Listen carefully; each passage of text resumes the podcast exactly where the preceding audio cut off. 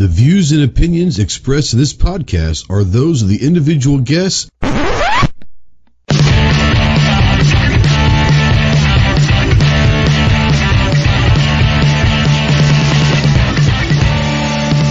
If you're a sensitive snowflake that may get easily offended, then turn this off immediately. If you want to hear the real truth about the gun culture, then stick around. This is the Armed Citizen Podcast number 217. We are live as always on YouTube and over on Facebook. So if you're out there, go ahead and say something. We don't know that you're out there unless you do. If you're new to the channel, new to the show, make sure you say hello and where you're from. We'll uh, give you a shout out, maybe help you pop that cherry a little bit. We can't promise to make you any smarter, we just hope not to make you any dumber. But hey, it's all it's it's you never know what's going to happen so welcome to the dark side if you uh, want to call in or text in yes you can call into the show. Utilize the ghost tactical hotline presented by our good friends rod and shelly gates at aegis gun care. Make sure you go check them out at aegis a-e-g-i-s aegisguncare.com if you're a veteran, really anybody, but especially if you're a veteran and you're in that hole and you can't find your way out and you're questioning whether there's still light out there, first of all, call me, text me, email me 24 7. I cannot give you medical advice, but I can probably be a pretty good ear and, and, maybe help you talk you through some stuff. If you are looking for someone that can get you in the direction of medical help and all of that, please remember two things. One, you are not alone in this fight. You have a lot of brothers and sisters out here that are willing to help. And two, the world is a much better place with you in it. So please, please, please utilize the Veteran Crisis Hotline. 1 800 273 8255. Once again, 1 800 273 8255. And for veterans, press the number one. As always, we spotlight the United States Marine Corps. So if you're out there and you want to uh, ask or find out some more information on how to earn the title United States Marine, then please visit the website marines.com. And I think I probably need to put this back on here. Um, I need to figure out where it went. There it is. Yeah. And as always, we are a proud member of the Self Defense Radio Network. It's a great place where uh, like minded pro gun, pro 2A, pro freedom podcasts all on one. So go check out selfdefenseradio.net. Let's get this off my ugly mug and say hey to some of our homies. Um, all of us were in Tulsa this past weekend for the Wanenmacher Tulsa Arms Show, uh, the largest gun show in the world. From Gear Report, our good friend TJ. What's going on, TJ? Oh, glad to be back down here where it's warm. I'll tell you that. It was, it uh, was uh, yeah, brisk. What was it? Saturday morning. It was 27 when we woke up. At least it was when. Uh, I mean, I know that you guys were like, we don't even own jackets. What the hell are we going to do here? I bought a jacket just for Tulsa. I know, and I think Crystal might have gotten one at Walmart or something. Did she not Friday night? Yeah. Yeah. yeah. So uh yeah, glad you made it back home safely and all that. Um, and from my neck of the woods, about oh 40 minutes away, we've got the tactical FUD himself. What's up, Buck? Hey everybody, how's it going? Good. Yeah, Buck I'm to be back too. yeah, Buck Buck's glad to be home because he had to stay in a room with me, and I wasn't breathing real well, so I'm sure I was probably snoring quite a bit. Uh, he had to drive with me everywhere, so he's probably just glad to be the hell away from me more than anything else. And from the great, great state of Texas, the tactical virus, I mean, um, leprechaun himself. What's up, Clove? Hey, man. So Clover is my my shotgun rider every week with this. So we always ask him shotgun. this week. This week, what shotgun you using? How about a maybe a Winchester 140 Ranger? Okay, okay, there you go. I don't know what the hell that is, but it sounds pretty cool. You know? Yeah you know me. If you start talking shotguns, if it's outside like a Mossberg 500 or something like that, I don't know. Old school, old school semi-auto. Oh, okay. Now Mystic, you know, Stacy was there this week, and obviously they live there. So, uh, but Mystic's there says, "Do we really have to invite TJ?" No, but I didn't want him to feel left. I know that he's very sensitive and he would get his feelings hurt if we didn't. So I felt like, you know, I need to send an email to him and make him feel like we actually care about him a little bit. So, that oh, he's here. I'm sorry. Did, you, that, did, I say that out loud? I'm sorry. That comment from her hurt. I'm, I'm upset now. he's, he's, so He's so sensitive. And I sent a two minute warning out before the show saying, um, you know, go get your popcorn. And Jesse out there, the gunpowder abuses. I didn't show up for popcorn. I saw there were cookies. There are cookies in the green room, but I think Buck ate them all. I I Ain't can't no prove more- that, but Ain't I'm no more sure- donuts and frosties though. There's God, no more God, donuts and frosties, and we will talk about that for sure. That's Buck, what I did you eat the cookies? Yeah, exactly. That's the reason why Buck was here. I promised cookies. So, um, Rich White wants to know is Clover going turkey hunting with that Winchester, getting a bird for Thanksgiving? I picked up a bird uh, at Tulsa. I will have to talk about that too. Yes, we will. Uh, and Mystic says we all love Crystal though, so I, I think we all are in agreement on that. We are Now- very glad that TJ came because he brought Crystal with him. So So, does she mean crystal or is it crystal? Because well, the Krystal Burgers. Everybody Oh, loves Krystal, the restaurant, the burgers. I do love Krystal Burgers. Yes, Um. Cristal's not bad if you want to spend that kind of money on. I'm more of a like uh what was that? The ten dollar champagne that's it's actually pretty good. Oh, what's that crap called that we always get? We get it. It's I don't know. It's like ten dollars. It's good, but you know if you're into that Cristal thing, you know, hey, we're not high rollers here, so we're on a No. budget. So, uh, yeah. Um. All right. Before we get going, we always like to talk about our ghost tactical polls. We uh we every Thursday, Saturday, and Monday morning at 10 a.m. Central Time, the only time zone, by the way. Uh Central Time, we put out our polls and we have to have fun. We'll do some food polls, some music, some just random fun polls. But uh we like talking. Everyone seems to like to do that as well. So uh last last Thursday was our poll, and it was Veterans Day. So I just put have you or someone in your immediate family served in the military. Happy Veterans Day. 85% said yes and 15% said no. So happy Veterans Day to all those veterans out there. Happy belated um, last Thursday. So we won't go into depth of that poll too much just because there's really no reason to. Uh, Saturday's poll was um, on average, how much sleep do you get?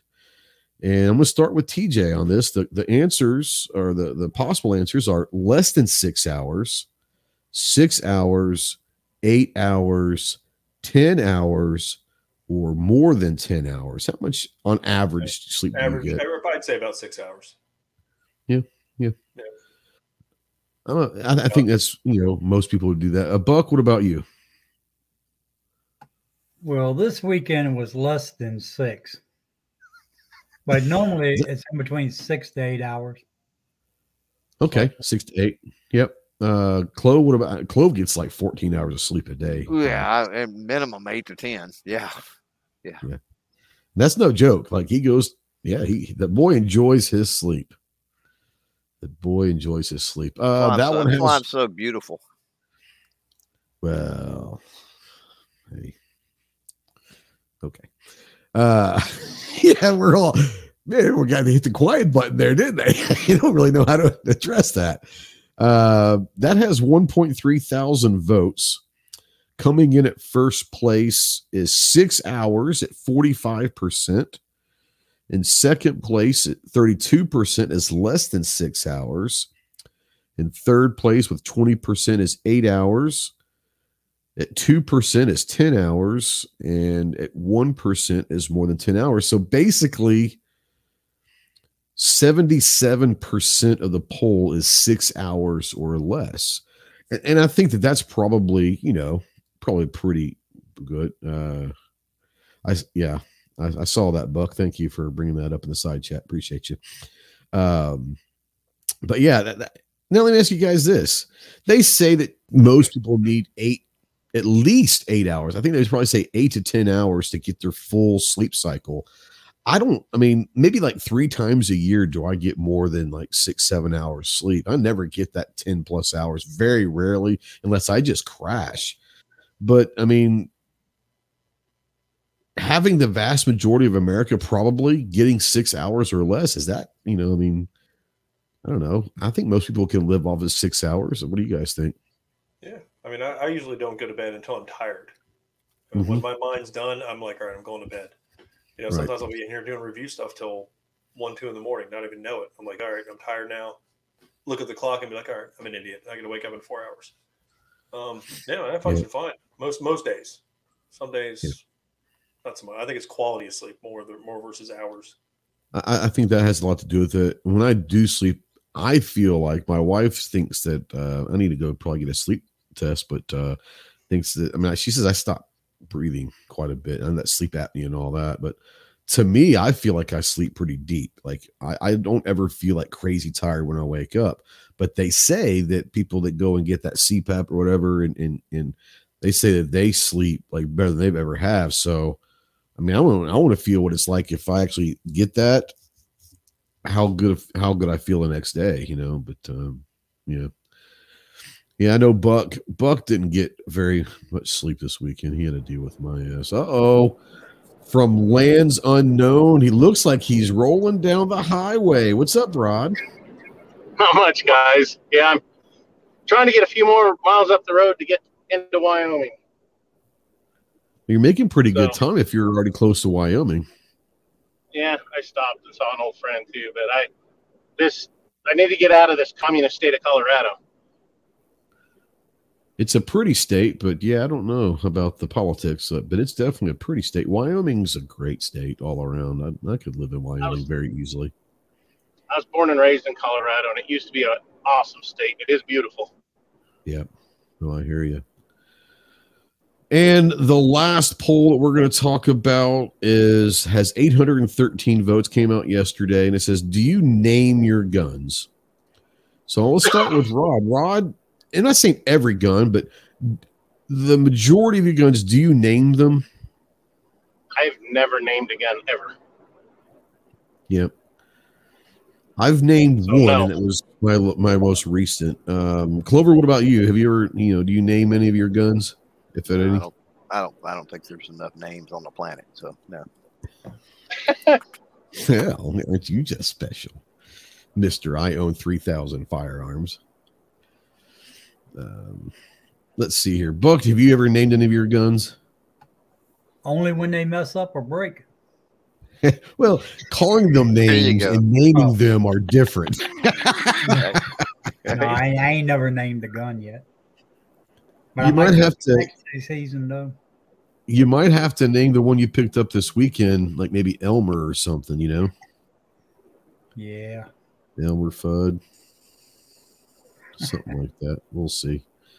Uh, TJ, what about you? Name any guns? No, I can't say that I have. Most Yeah, of I mine, never- though, you- most of mine you can take apart and then assemble in some other form. So Right. they're all, they're all Frankenstein's, pretty much. Well, they get they get a self-identify then. Right. Yeah. They get a prefix in them. I, I've I've only named one. It was my road most is the Bergara, and the only reason why I did it was it was too easy. You know, I, I named her Sophia instead of Sophia Vergara, the actress. I named her Sophia Bergara. Uh, but it was just too easy. But that's the only one that I've ever named. Um, I guess you maybe call that one. I, I call that the battle rifle, but it's not a name. It's just that's the battle rifle. But but yeah, I've only named the one. That's Sophia, just because I was like Bergara. Eh, eh, it's too way too. I've got to name it Sophia. And actually, what's so funny is Bergara picked up on it and like was reposting everywhere. Is like, oh, you guys name your guns Sophia? And everyone's like, I gotta steal Sophia. And I'm like, hey, you guys can have it. I was just you know being funny. So I, I wonder if two two three DMR out there is saying he he's named a, a gun Ghost. And then Clover, uh, uh, maybe he's named some of his guns after Clover and I. I don't know. That's kind of creepy, but cool, you know. So, if uh, let me ask you guys this out there in the I- chat. yeah, the one named Clover's got to be a shotgun. You know what it is. Well, I was gonna I was gonna say out there in the chat, if you were gonna name your a gun after Clover or I, what kind of gun would you name it, Ghost, and what kind of gun would it have to be to name it? Uh That's too easy. Yeah. So Rich was saying that uh, Buck emailed him about an 1894 Winchester 3030. Is that the one he got? So let's just let Buck. Buck, you want to? uh I don't know. You might not want to tell people what you bought, but you can tell them what you didn't buy, possibly. No, I, I didn't get that one because I'd rather have a transmission in my truck first. That's fair. Yeah, That's fair. but I did It pick was, up it was a- nice. well, a little 22 pistol, Chiappa, 22 little five inch barrel on it. It's pretty nice. Yeah, little Chiappa AR pistol. It it's nice, man. Nice. It's nice.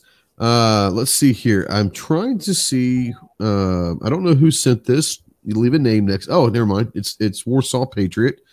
Send a text into the show via the Ghost Tactical Hotline presented by Rod and Shelley Gates Aegis Gun Care. Um, he says, "What's the longest time you have gone without sleep?"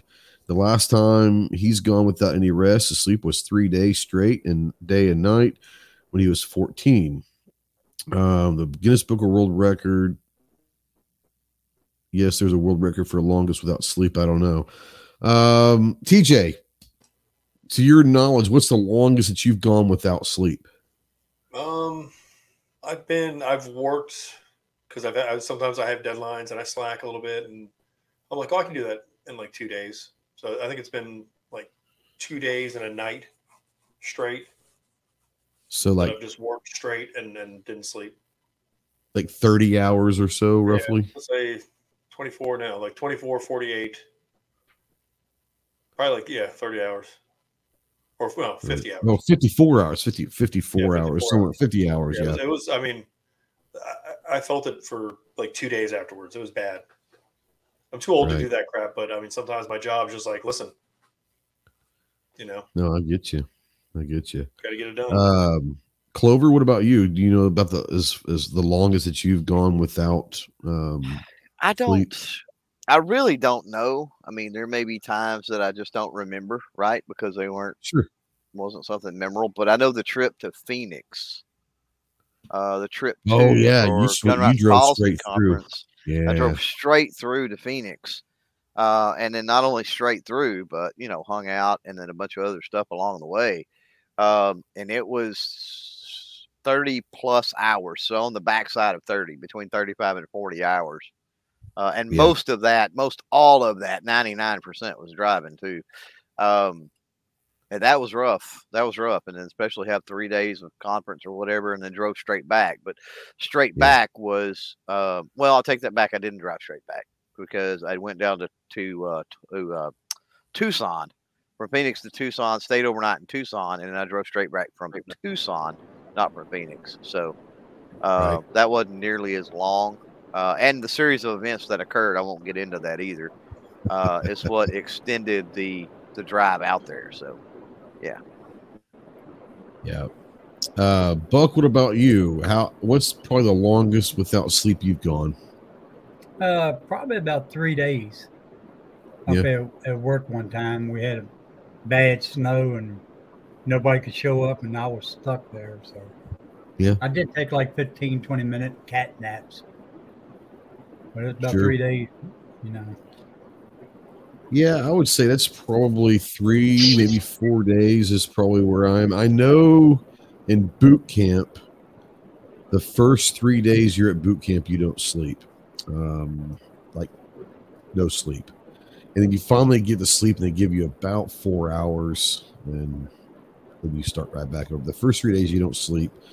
Uh, doing some training stuff and um, some interesting things that we did three three and a half days roughly. So yeah i don't know. I mean I, I when you start getting to that three days i can tell you this much and this is just my experience at three to four days of no sleep i don't know about you guys but you know i start hallucinating quite a bit. You, you start seeing weird stuff at that point because your mind's your mind's dreaming, but your body's not sleeping at that point. But uh, yeah, I mean, you start seeing some weird stuff, or you think you're seeing weird stuff. You start hearing a lot of. It's just, it's very interesting what happens when your body breaks down and, and has to go into survival mode almost. Um, yeah, it's it's uh, it's it's pretty interesting. So yeah. Um, I don't know what the world record is. I don't even know about how long you can go physically without sleep. I, I, don't know, but I know that I was about four days, and that was as long as I wanted to go. So, so there you go. Uh, let's go up here and see some of the the chats. Um, Rich said a rifle named Ghost would have to be one of them ghost guns they talk about in California. Calaveras says Ghost would be a Smith and Wesson revolver. That's funny. That's that's funny. Um, let's see here. Snob says he's here. We can start the chat. Um, let's see here. uh, Richard out there says I went days without sleep on in the 43rd anniversary coming on the 18th of this month. I was at the Jonestown massacre. Okay. Um wow. Yeah, wow. That's interesting. Yeah, that's uh interesting. Yeah, okay. Uh G23 says 30 days without sleep with the health of a little crystal meth. So hey, you gotta do what you gotta do. Uh, uh yeah. Uh let's see here. So Warsaw says You guys remember mini thins? Oh yeah. Yep. Oh, oh my God. Yeah. There may have Yeah. been that. That's what I say. There may have been times where I went no telling how long without sleep. Just don't remember it. just don't well sure i mean and, and once again at some point your body's going to Right. do whatever it needs to do to to survive and blocking out some of that shit probably is is, is Right. real uh the man who made the longest record without sleep is 264 hours that's 10 over 10 freaking days. Wow that's 11 days i think. Right? 11 days? Screw that.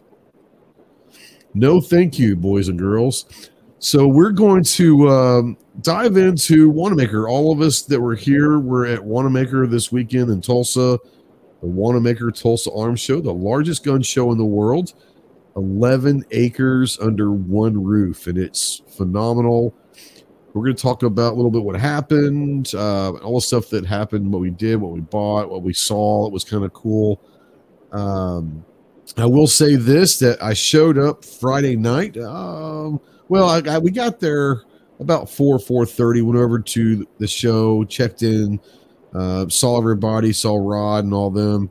Uh, everyone was there, and uh, then we decided to go to Whataburger, have some dinner, and then went over to the hotel. But before I went to Whataburger, Buck and I went over to the hotel since Whataburger's like, you know, right next door to the hotel. So we went over there, just checked in, and I walked in. And I said, I have a reservation for Miller, and they knew my first name, which was not on the reservation. And I, she's like, Do you go by so and so? And By Trey. And I was like, Yeah. And she puts this box of crayons, and they're in my bag. I should have pulled them out, but a box of crayons. They had a note on there that says, Trey, we figured you'd be tired after your long drive. Here's a snack. And it was says, uh, Your friends, Rod and Shelly with Aegis Gun Care. So they had stopped by the hotel. So I want to say thank you. I don't think I could have made the drive home without eating those because they, they saved my life. So uh, thanks for the snack, though. I appreciate you very much.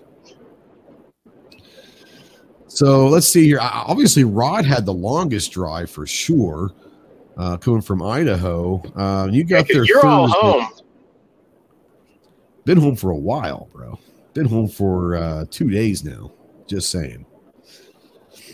Uh, TJ flew in from Florida. Buck drove in with me. Clover drove in from um, from Texas, and you had Sarge and Obnoxious drove in from Carolina, and Gary drove in from Kansas. So um, I'm going to start with TJ first and say, you know, this was your first Wanenmacher, and we kind of talked last week about maybe what you were looking for or expecting. Now that it's come and gone, were you close to what you were expecting? Was it different, better, worse? What what were your what are your thoughts now of Wanenmacher? I mean, I thought it was. I mean, it was. It was probably a lot better than I expected. I, I expected it to be just like jam packed, and it, I mean, it was busy, but Yeah. it wasn't. It wasn't. You know, asses to elbows. Um, I, I mean, some It usually is, yeah. yeah, that's what I heard. Um, other than that, I mean, the guns there were freaking phenomenal. I mean, you know, I love. I love the old shotguns, the old rifles. You know, the the Yeah. artistry of the old stuff, and and there was there was a ton of futtery there, and I love that stuff. I don't have enough Yeah. of it, but I love it. You know, the old. I mean, there was one table that had he must have had thirty lever actions, and I was just like, oh my gosh, those things are awesome. Yeah. Um, yeah, was, I mean, we, we talked we talked last week that most people, you know, we say that, you know, no matter what you're looking for, if you look long enough, you'll find it. You know, oh, you may not be able to afford it or whatever. It may not be in good shape or whatever, but you'll find whatever there is there. And did you did you have any things that you saw that you were like, holy cow, I've never seen one of those before? Oh, a bunch of them. I mean, all kinds of all kinds of the black powder stuff I'd never seen. Um, yeah. Some of the some of the lever actions, some of the brown, some of the Browning, you know, the the shotguns, A twos, A five, you know, those are, you know, those are phenomenal. I love those. But yeah, I mean, there's all kinds of stuff I didn't see or that I've never yeah. seen before. Now, Rod, I, I, know. I mean, you you were there for your first time, but you were there. You had a booth with with the company and all that. Did you? We'll, we'll get into your experience as a vendor, but um, did you get a chance much to walk around and look around on your own? Yeah, we did. Shelley and I tried to take breaks, and each of us go walk around. So I didn't. I never got to the lower level, but I got around most of the upper level. Okay. And I was blown away. It was impressive to me, even though every place I did go, I was trying to find some 32 Winchester special for my lever action. Okay. Some rounds I couldn't find them anywhere. So that's, that's because you didn't make the bottom floor, unfortunately, man. The bottom floor is where all that stuff is. Me. Yeah, I would have told you exactly where to go. Yeah, Clover has an ammo guy that's got some just yeah. he, he's a uh, ammo collector and he's got every like crazy stuff that you never even heard of, probably. Um, for future reference, uh, yeah, bottom floor, all the way at the back, uh, or all the way at the far end of the bottom floor, and then if you're facing the, that bottom floor, if you're looking that direction, uh, on the right side, not through that main section, but off to the side before you yeah. get to the to the food vendor. Um, there's a guy there also. So either one, I guarantee you would have had that and been and been reasonable, not been crazy ammo prices. That's what's insane. Now you actually know this guy, Clover. You know, you might be able to hook Rod up with him privately, maybe. Maybe, yeah. Maybe, yeah. you know. Yeah. I know, I, know you had discussions with him. I found some the week before at the gun show in Nampa, but they were old partial boxes and he wanted a lot of money for them, so I just passed. Well, uh, you start talking about these specialty calibers and old calibers. I mean, people know what they have. So, well, I bought. I don't remember when it was. Was it in April that I bought the forty five seventy stuff? That was. I thought that was in like nineteen or something, maybe. Yeah, it may have been in one of the older shows. But either way, I mean, ammo was expensive still there, and I got, you know, I got forty a box of forty five seventy cheaper than three oh eight or. No, you did get it in April. You did because you were surprised that you were getting yeah because you were getting it less than modern calibers. Yeah, it's like I I got two boxes of forty five seventy for cheaper yeah. than two boxes of nine millimeter. You know, it was yeah. like it, was insane. Yeah, twenty five dollars uh, a box. Real quick, uh, born to be a shooter. Josh says, has anyone on here ever bought or know anything about Steel City Ammo Inc? Anybody know about Steel City Ammo? I'm assuming that's from Pittsburgh, probably if I had to guess.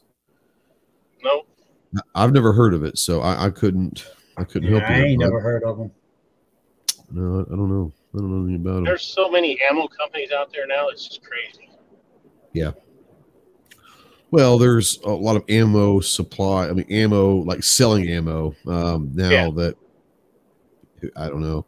I've never heard of them. Um, I don't know. I wish I could help you but maybe someone out there, being that it's in Pittsburgh, if anyone would know, it's probably Rich White because he's in West Virginia and close to Pittsburgh. So, uh, oh, there he goes. He says it's a Pittsburgh company. That's all he knows. So there you go. If he doesn't know, then I suspect no one out here probably would know much about it. But uh, I could do some research for you, but it would just be Googling, which anyone can do. So I don't know. Um, Buck, you know, this is your second time. You were there in April when it was just a mass hysteria um, compared to this time. Um, now that you've been there twice, um, let's not compare April to this one because I'm going to go out there and say this, and this is not a, a knock on the show because the show itself was great. They they always do a great job, but of all the years that I've been going, all the shows that I've made, this was I'm not going to say the worst. I would say this was probably the most disappointing. There were a lot of open tables, open spaces. The crowds were maybe three fourths of what they usually are. Um, and then you go on. We'll go into other things all, but it was just it, it was just not the the vibe wasn't there this time that it normally is. Um, Clover, would you agree with that? Mm-hmm. Yeah, I would agree. Yeah. Now, um, there's some talk out there in the chat, you know, about how November's typically not quite the same as as April because of several and because of several reasons, right? Yeah. That it yeah. would make sense that was closer to Christmas could potentially be an issue. April's tax season, um, you know, fear of weather, which honestly April seems to be worse than November in Tulsa most times. Yeah. Yeah. Uh, but you know, outside looking in, people coming in, right? April, November sounds worse, right? Um, yeah. So I mean, maybe. Uh, but you know, the thing I noticed, and we've been going for what five years now, every single yeah. time. Uh, I will say that it, you know, however you want to word it, and it's not a bad thing because it's still the largest show in the world and awesome. But yeah. you know, it, it's it, it was it was the worst or the you know least people, least vendors. There was obvious bald spots, right? Not just a few tables. You see that in the other shows. You Open see areas with no tables in them. You see you know? tables where people have left early, or tables where people reserved them and didn't make it, or you know whatever the case may be, right? Um, right. That's not uncommon to see some empty tables here and there, but they had totally they had sections and total rows that were open, which was weird. I've never seen that before. Yeah, there was that back section uh, past where Rod and Shelly were up by the back bay doors that whole middle section was wide open all weekend, and that's that's like prime real estate. That was just, and then and even Buck was saying like the the huge ramps on each side next to the stairs coming up. You know, those are always got tables and everything. They were wide open. So it, it, it was. It was a little different. Um, yeah, they had cars parked at that one end that you were talking about. They did, and that especially Saturday they had people driving in, dropping off stuff Saturday. That's never happened before. Not on a Saturday, I should say. You know. Yeah. Uh, they're saying that hunting season uh, stands out there with SS Pawn. What's up, Stan? Uh, glad to see yep. him again. Had dinner with him Saturday night as always. Had a little fun with him. Uh, gave him some some cool things. I think they're pretty funny. I don't know if he did or not, but um, seeing deer season, football season you know, I guess deer season has something to do with it. Football season has football season's there every year, and it wasn't ever like this before. So well, deer I, season, I, don't know. Deer season, is, deer deer season is too, right? Those are all exactly. you know, we're talking about. all, all these variables are always there. You know, so, tax yeah. time and everything else. So uh, you know, it was just there was something was up, something was weird about this year. It was it was just an off year, and that's not you know, like you said earlier it's not dogging on it or saying it's a bad thing or no, it wasn't all it was still a great still show yeah. you know but it's just it wasn't as good as it, it could have been. And so you know you, you want to say that because i don't want people to you know like tj like rod both you know first time right, right. they have no comparison there. So right. you know it's it's just make sure that they understand that it could be better right? Yeah. Well, it, was, it was still better than the shows i have down here I mean, oh yeah, was, heck yeah. Oh, well, still, it, it was yeah, still, still really the largest gun show in the world, yeah. even if it's not at full it, it capacity. Was, I mean, it, was, it was, Yep. laid out good. There was plenty of food.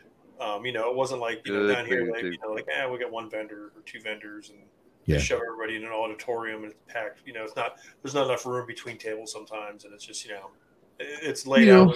there. I mean, I thought, like I said, as far as walking around and stuff, it was it was easy and and plenty of food. I, will- I, will say this that I, I will have to admit that that is actually probably a good thing with and not only were there tables and spaces empty it did we all talked about this and clover and i talked about it especially it did seem like the the aisles were a little wider and all of that now i don't know if that's because there weren't as many people going asses to elbow or it actually was wider but yeah i'll say that this is by far of all the ones that i've been to the easiest by far of navigating Wanenmacher. So that's a plus. As, as much as they probably don't want to have that less amount of people. That's money for the people that were there. Yeah, it was probably a lot easier to navigate uh, than in, in any other one we've been to. So.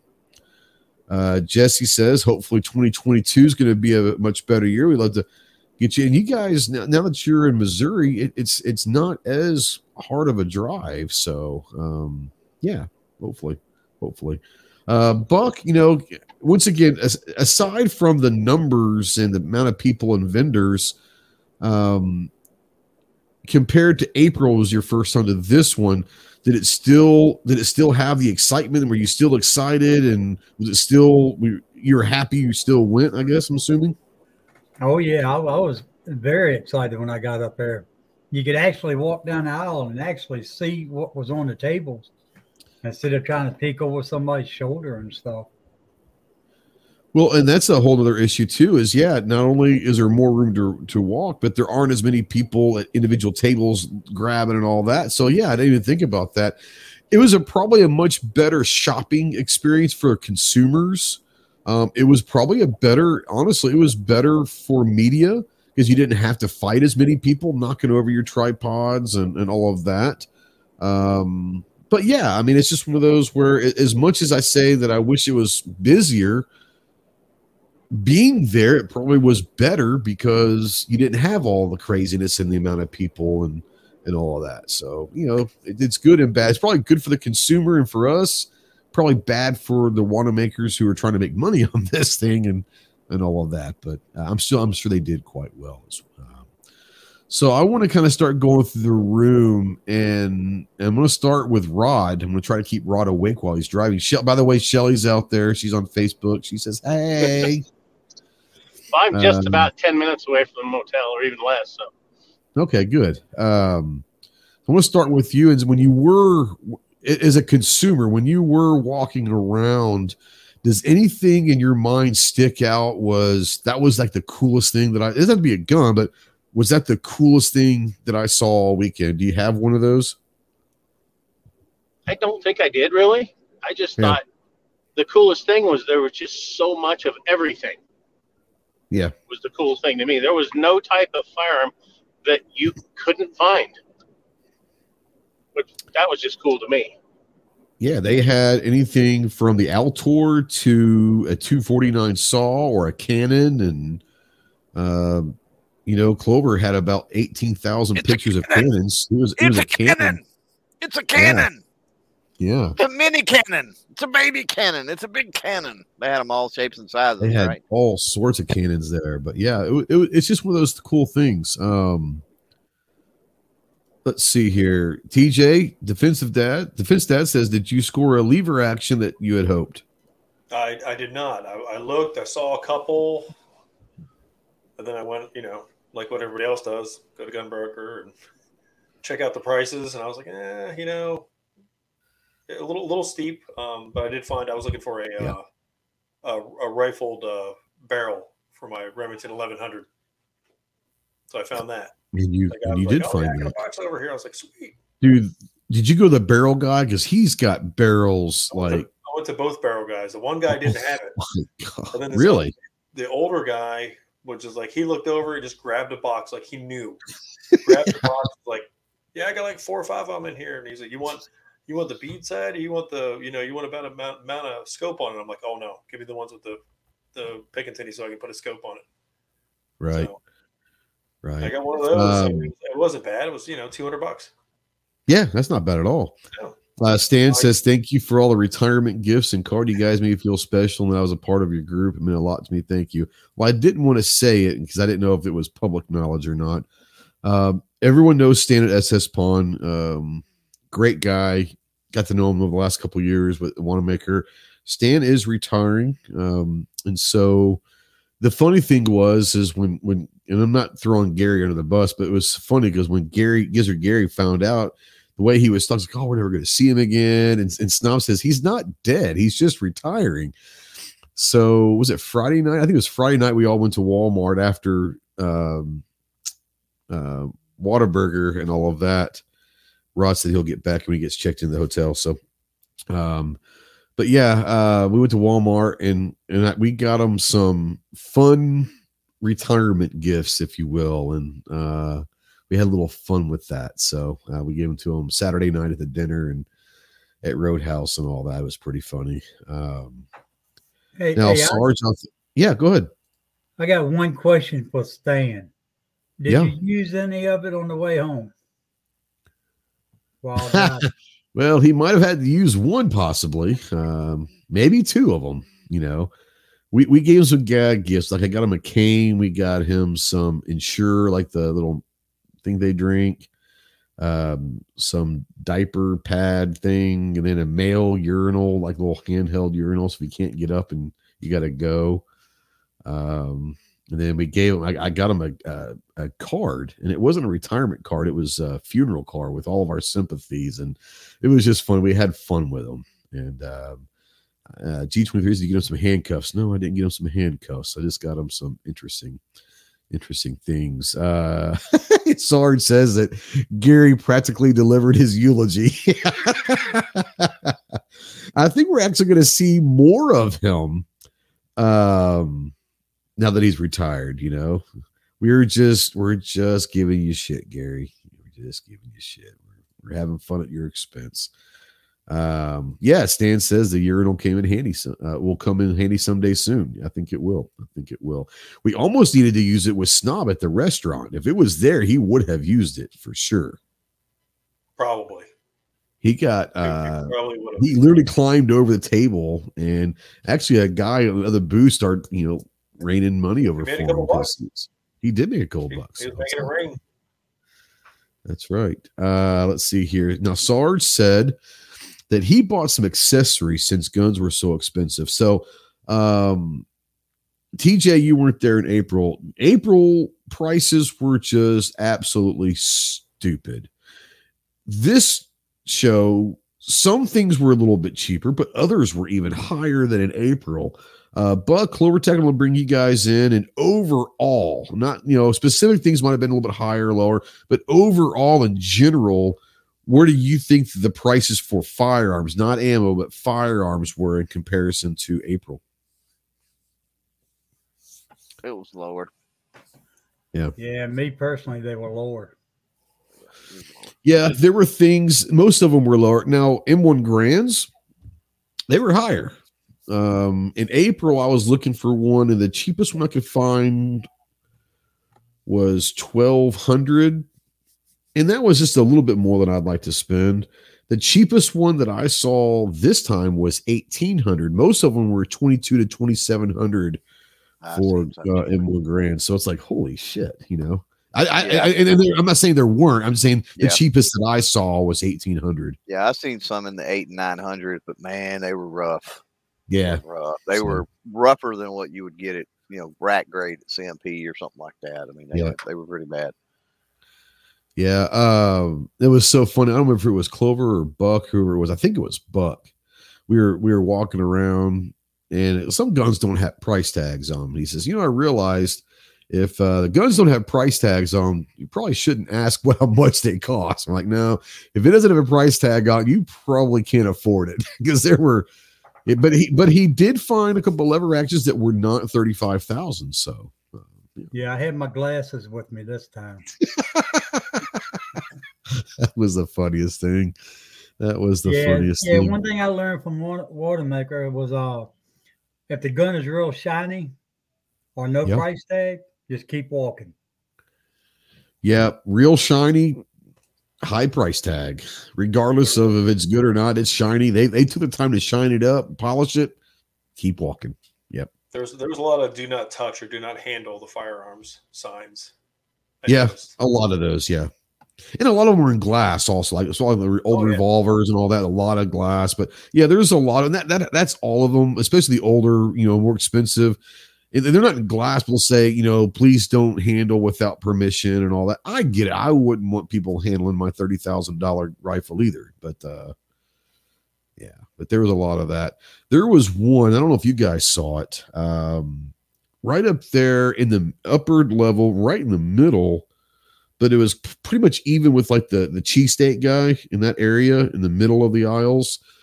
There was I was walking past it, and I was looking and it li- literally like there were rifles and all sorts of stuff and, and, and tomahawks and all that that were literally like had dirt on them. Like they were like just dug up from the ground.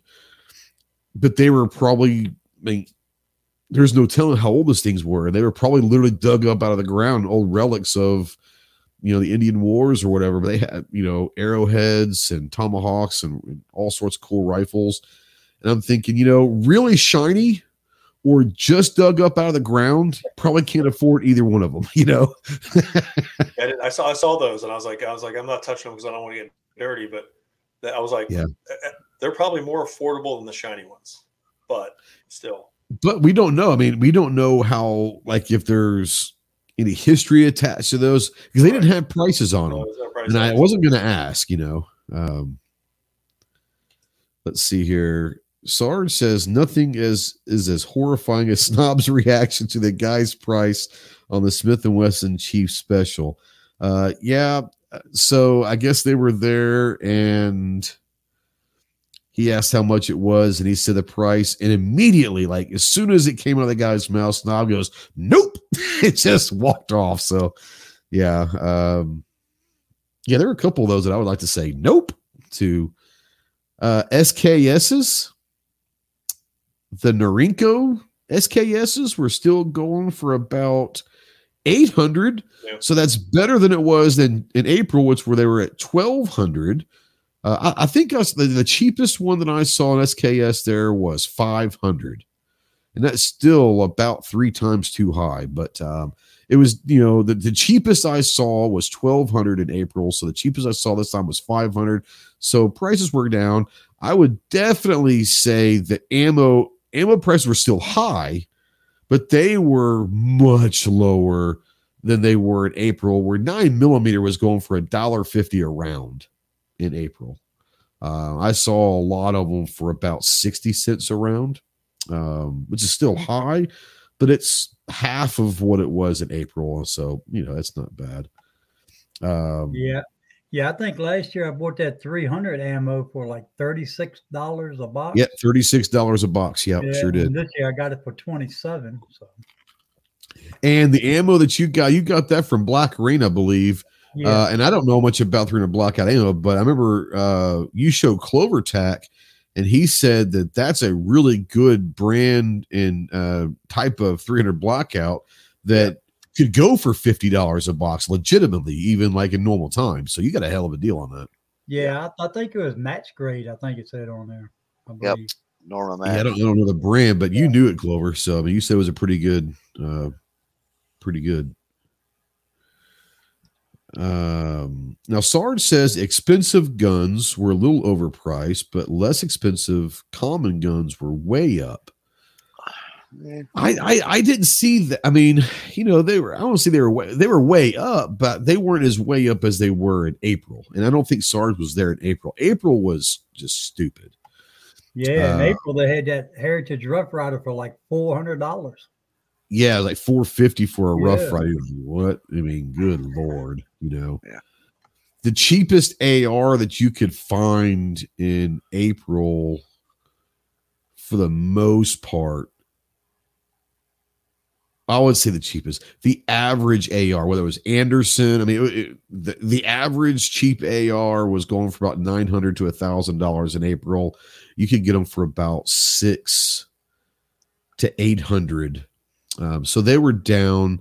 They have a um, there's a couple of them throughout the show that are build you know a complete AR for X amount, and for the last several years prior to this year, those were three hundred dollars. Like you could go and get a three hundred dollar AR every day, all day at Wanenmacher for the last five years. Um, in April, I want to say it was like five fifty or six hundred for that same AR. This year, I think it was what four seventy nine. I think is what they had advertised a complete AR for four seventy nine. And I don't know like what kind of components they were. It was just it is what it is. So prices are coming down. Um, so um, let's see here. Sarge says uh, that's what he means. Common guns were twice as what you can get. Yeah. Oh, yeah, yeah, yeah, yeah. Um, they were high, But if and I know you weren't there in April. Um, April, stupid. I mean, absolutely stupid prices. So, um, it is what it is. Uh, Taurus G2C was asking 280 and that's a $200 gun roughly. Probably get it for maybe 189 in some places back you know before the cough cough or whatever.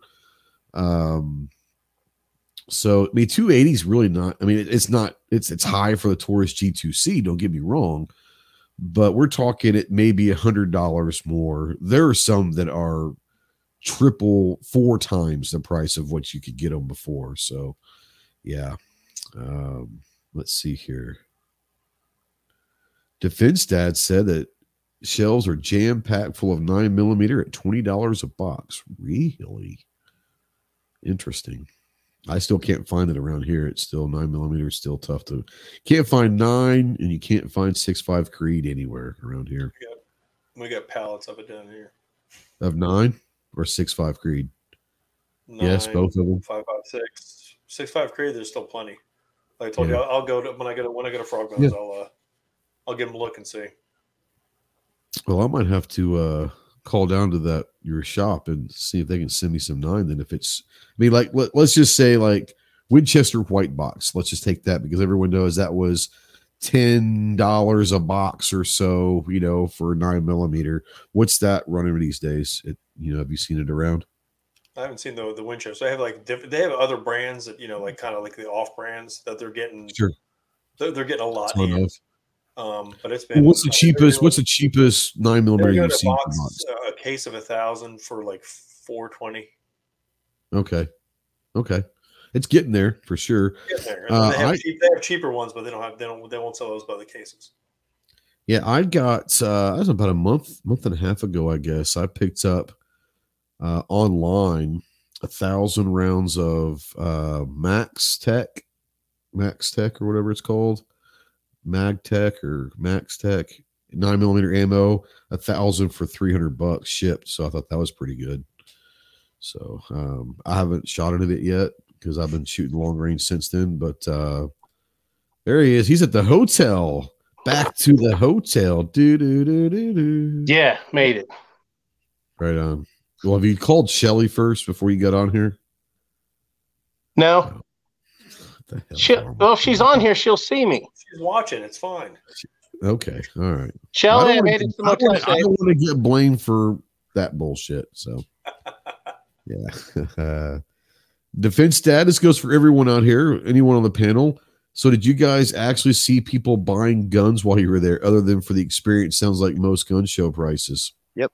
I totally Yeah. seen Oh, people man. buying guns there. People were Yeah. buying guns left and right. Yeah. Absolutely, they were. I was, So I was at Wild West Guns when they bought that uh, that twin set of uh, revolvers. The- the oh, that's right. That's ones. right. Yeah. I was there. The guy So- just whipped, he was counting out a stack of cash. I was like, mhm. "Alrighty, it's gonna be a good day." So going into this, and, and we do this every single time, twice a year. Sure. You know, we talk Yeah. about it in pre-show, we talk about it in post-show. You know, everybody talks about gun show prices, right? Right. Well, it's typically gun show prices are higher, and it's always been that way. So, um, part of the thing is finding, you know, finding those gems, finding those deals. They exist, and at the world's largest gun show, there's a lot of them that exist. Now, that doesn't mean it's a gun you want. Right? Sure. but they exist. So I don't know how many I missed out on that were deals that I could have bought. I know Buck bought one of them, uh, and uh, and 45 ACP bought the other. Uh, so I know the people that snagged those that I was looking at. I thought, heck, that's not bad. I'm going to pick that up if it's still there. And of course, it wasn't. And so there was, I would say, obviously, I didn't come home with any guns, but there was a dozen probably, uh, at least Yeah. 10. It was in double digits, and maybe a dozen that I had my eye on. And if they were there, you know, Sunday after lunch or whatever, I would have, I would have picked them up. Uh, but none of them made it. So obviously, people were buying guns. Sure. And they were, you know, like I said, they have the, had the mentality that I go in with, which is where are the deals? Where are the buys? I don't care what it is. Where are the deals? Yeah. Uh, I know Snob was able to pick up uh, at least two of the third gen Smiths that he was looking for. He might have gotten another one. I think he got. I think he got two third gen Smiths, maybe a Sig or something. I don't remember, but yeah, I know he was able to find some good deals on those because he wouldn't have bought them if unless they were deals. Uh, Buck had a deal on the 1894 Winchester lever 3030 um, for seven hundred dollars, which everyone we were talking to, so that's that's a banging deal. Um, and it was just one of those things where obviously he chose a, a transmission, which is probably the smartest move over the rifle, but that was a banging deal. Uh, at least it was a very fair deal. It was fair. Um, yeah, it was. It was and, fair. and fair in a gun show, especially in today's time, fair is a banging deal sometimes. You know. Um, uh, no, Cal uh, wants to know if you took home a cannon. No, I did not. But I'm going to tell you now that it, I, I will eventually. The those the mini, the mini cannons, the mini cannons, and the micro cannons are pretty cool, and uh, I will eventually, I mean, it's they're there every single time. It's not anything new, so uh, I will I will eventually be bringing one of those home, most likely. Yeah, those are cool. Yeah, Cal said here that uh, Cass uh, Snoop Star Snoop Dogg got a Mossberg. She did. She brought the white AR that we helped her buy um, in April. She got the bangest deal of all time. She got that for two hundred dollars. I don't know how she got that for. I was there when she bought. I was like, "Holy shit, she get this for two hundred dollars."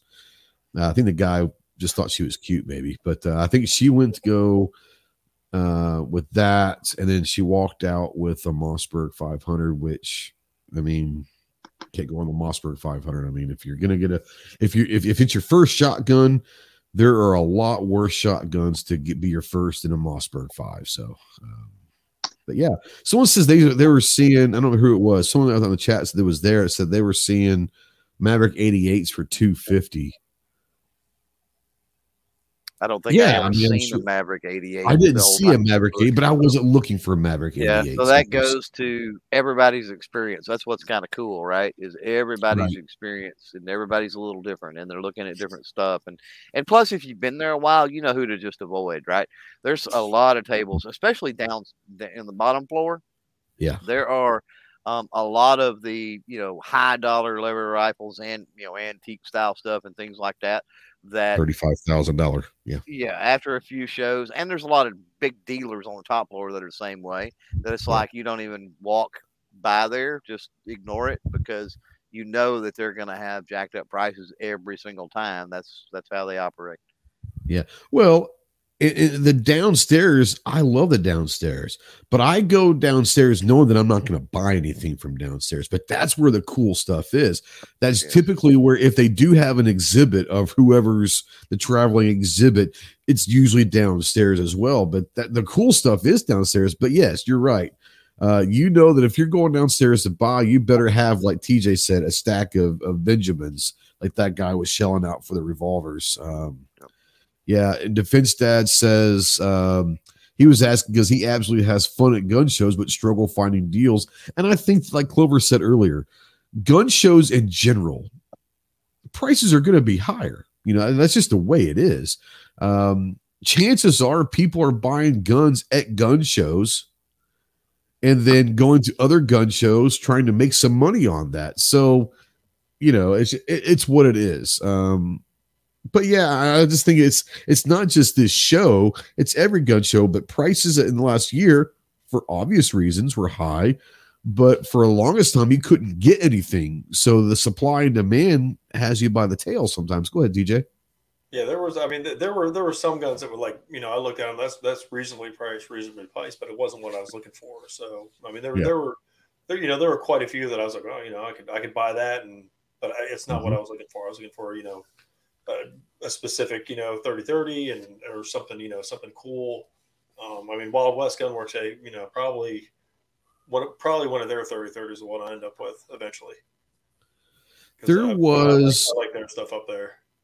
I want to uh, see if I can Google this. I just thought of this uh, model 38.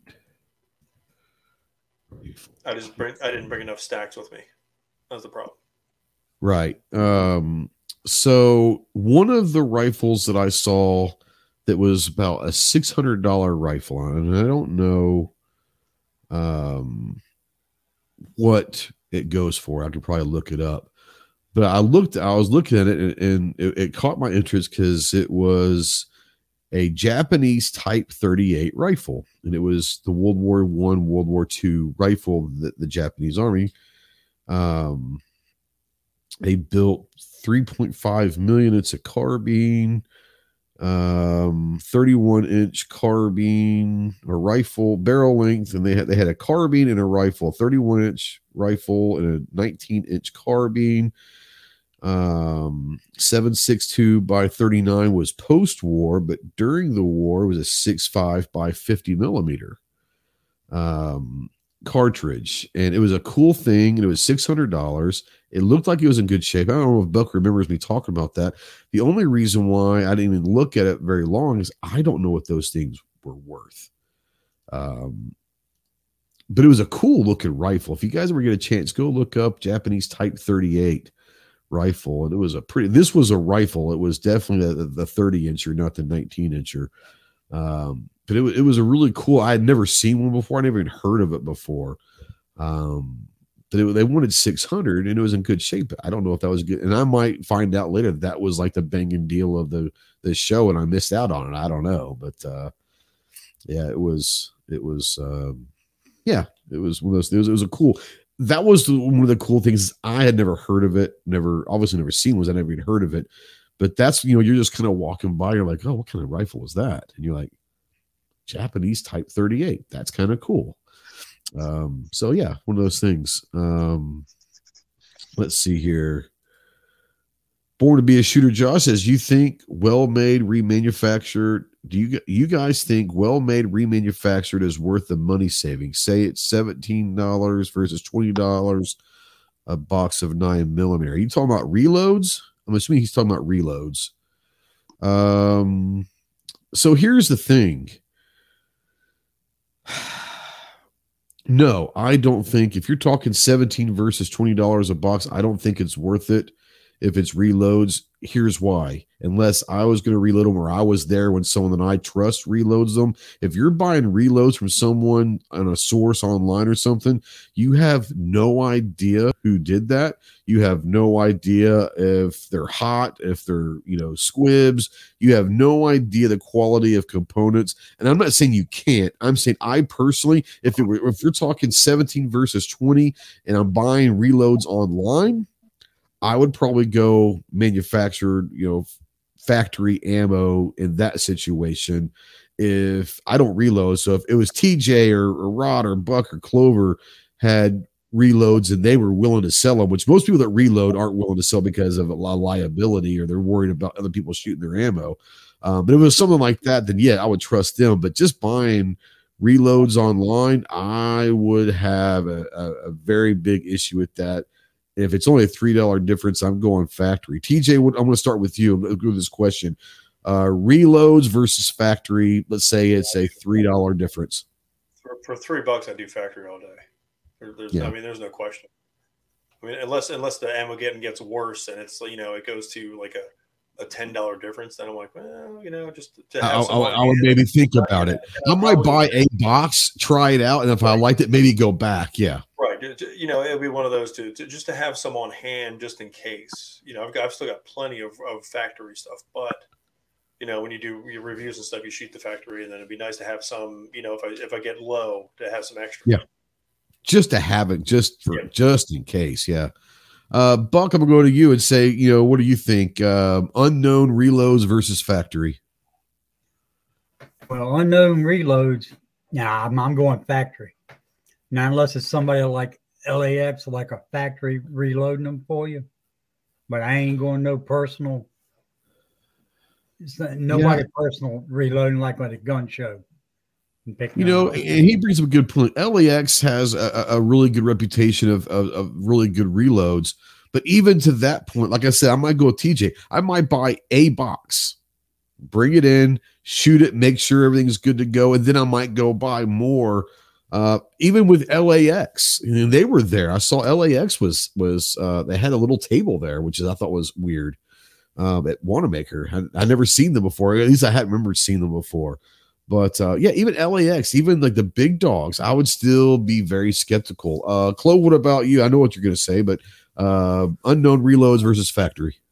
So any Now he's gonna Any he's gonna go devil's that- advocate just to fucking piss me off. now. anybody that anybody that loads ammunition, okay, get into this thing reload. Well, what does that mean, right? Because if I buy all Right. brand new components and I load it, Well, okay, okay, okay. reload, It right? may not no, be no, a no, no. reload. Yeah, I get you, but I'm just saying there's people that have these biases when they start talking about it. Yeah. So understand this. Understand that a lot of you've got equipment failures, quality control failures can happen. It doesn't matter if it's Remington, Winchester, or Joe Bob's ammo that has is running Mark Seven machines with a a, a competent crew. Accidents and and certain machine calibrations and things like that can happen regardless of who it is. Right? absolutely.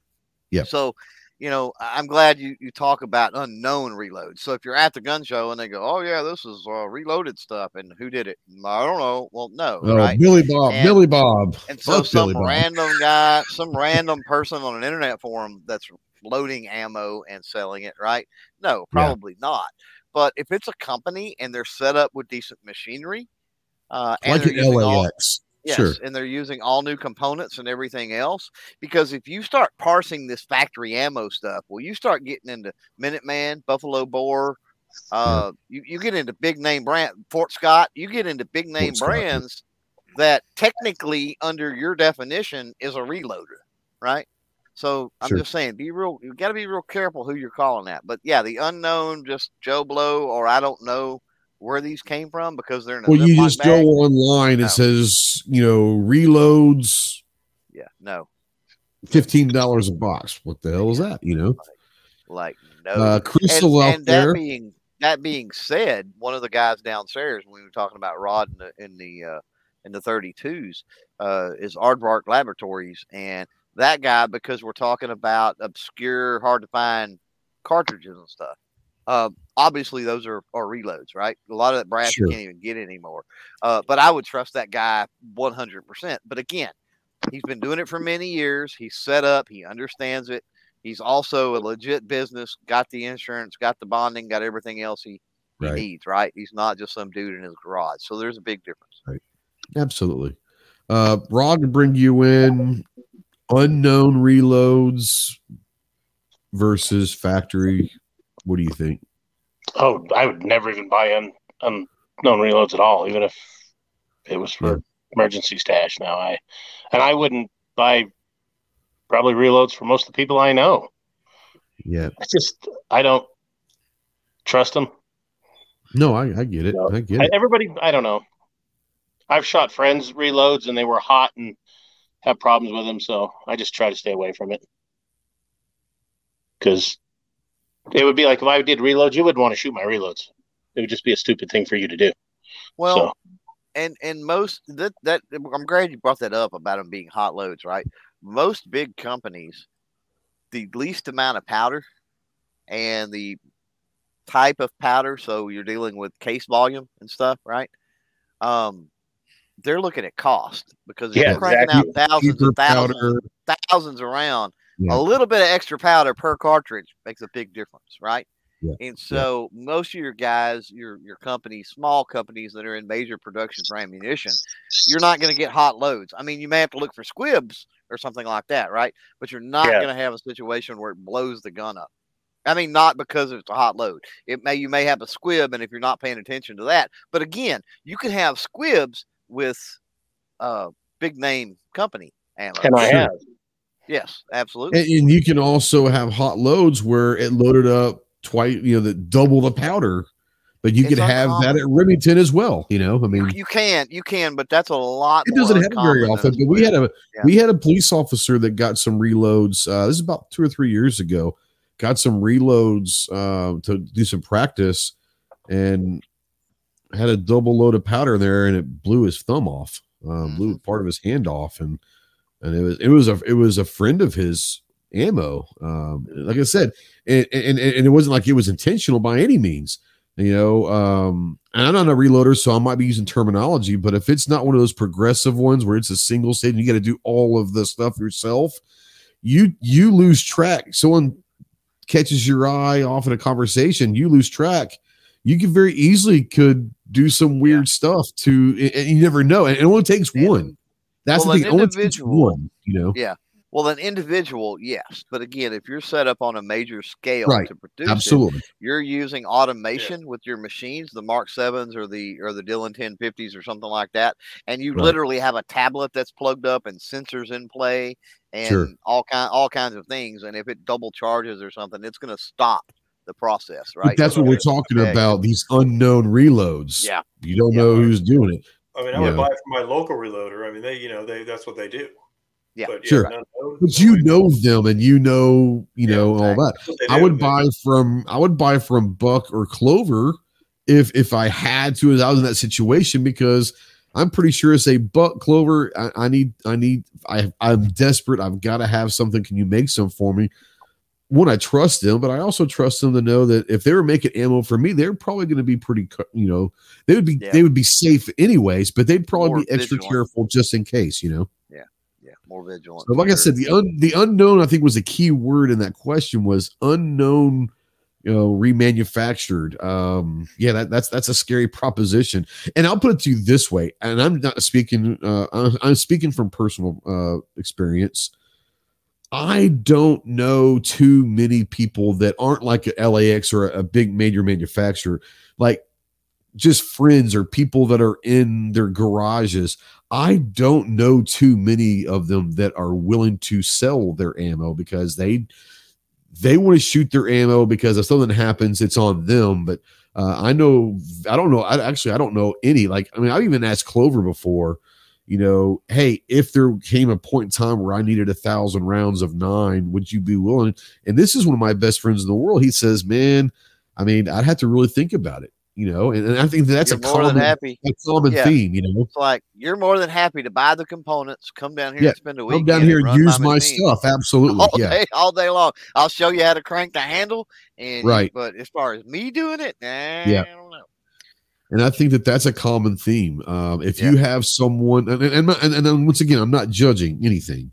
Because it's if not you have hard. I mean, guy out of their garage who is reloading for the purpose of selling to the public, I'd be kind of skeptical about that. I'm just saying that's Yeah. I'm not judging. I'm just saying I'd, i because I don't know any of them that would do that. reloading is not difficult. I mean, there's a very defined process. Sure, Where it gets tricky is with load development and stuff. sure, Uh, if you're just talking practice ammo, plinking ammo, or running gun type ammo, that sort of stuff, um, you know, it's you know, it's not really that big a deal. It's it's you know, a, a, literally a trained monkey can do it once the equipment, once the load is developed and the equipment is set, right? Um, it's pretty it's pretty easy.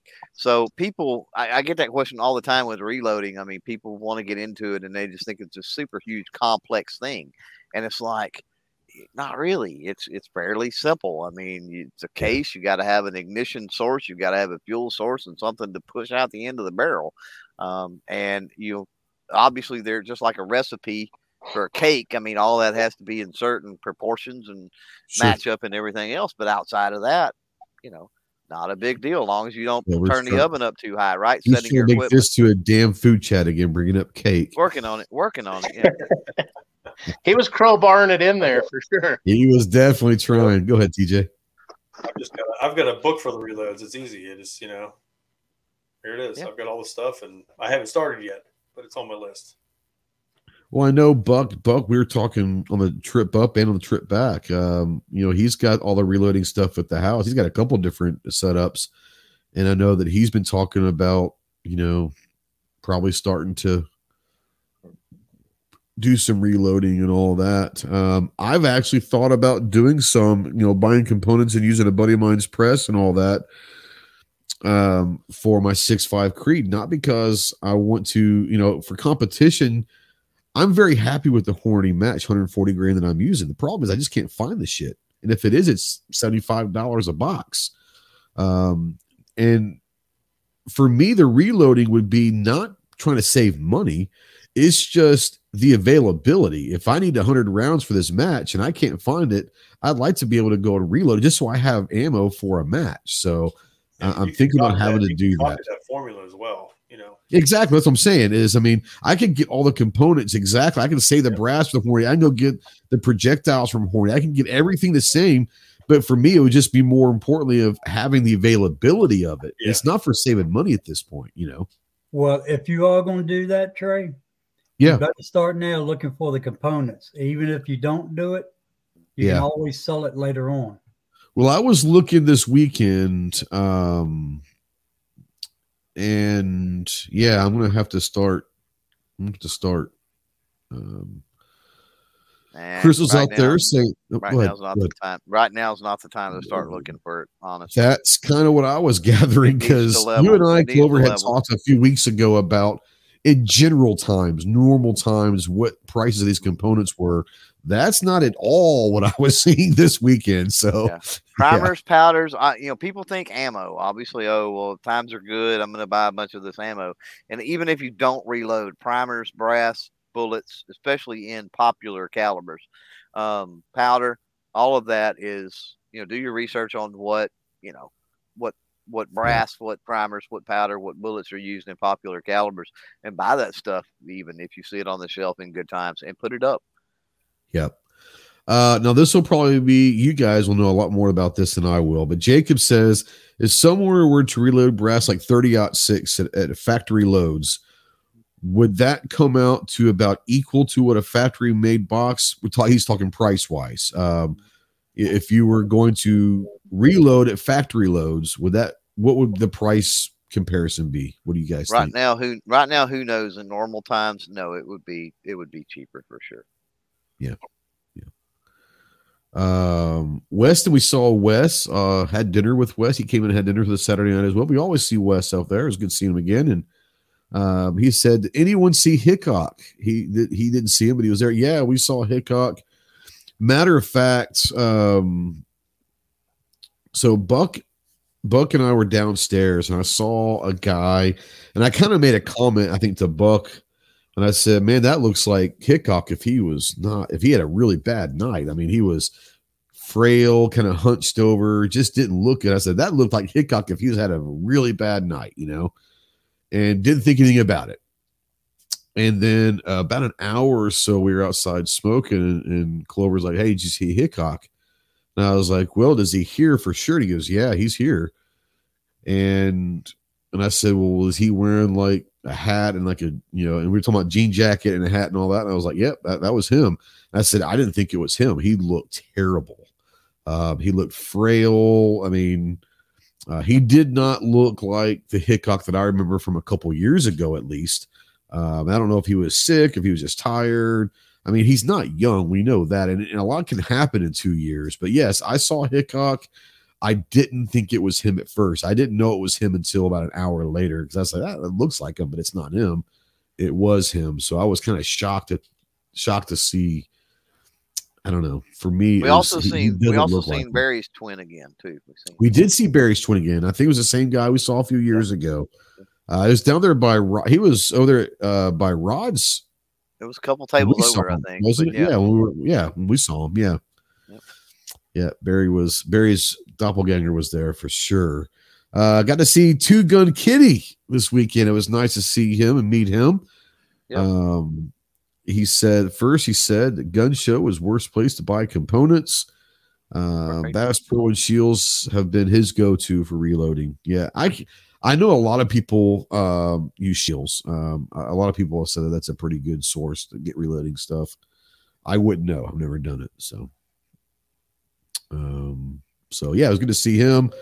Uh, got to see saw two guns. Saw Wes. Mister Wright was there, and he had a buddy with him. Uh, it was nice to see. It's been a few, couple years, two or three years since we've seen Wright. Uh, it was good to see him again. Um, so I want to go to Rod now and, and kind of transition this to the vendor side because none of us have the experience.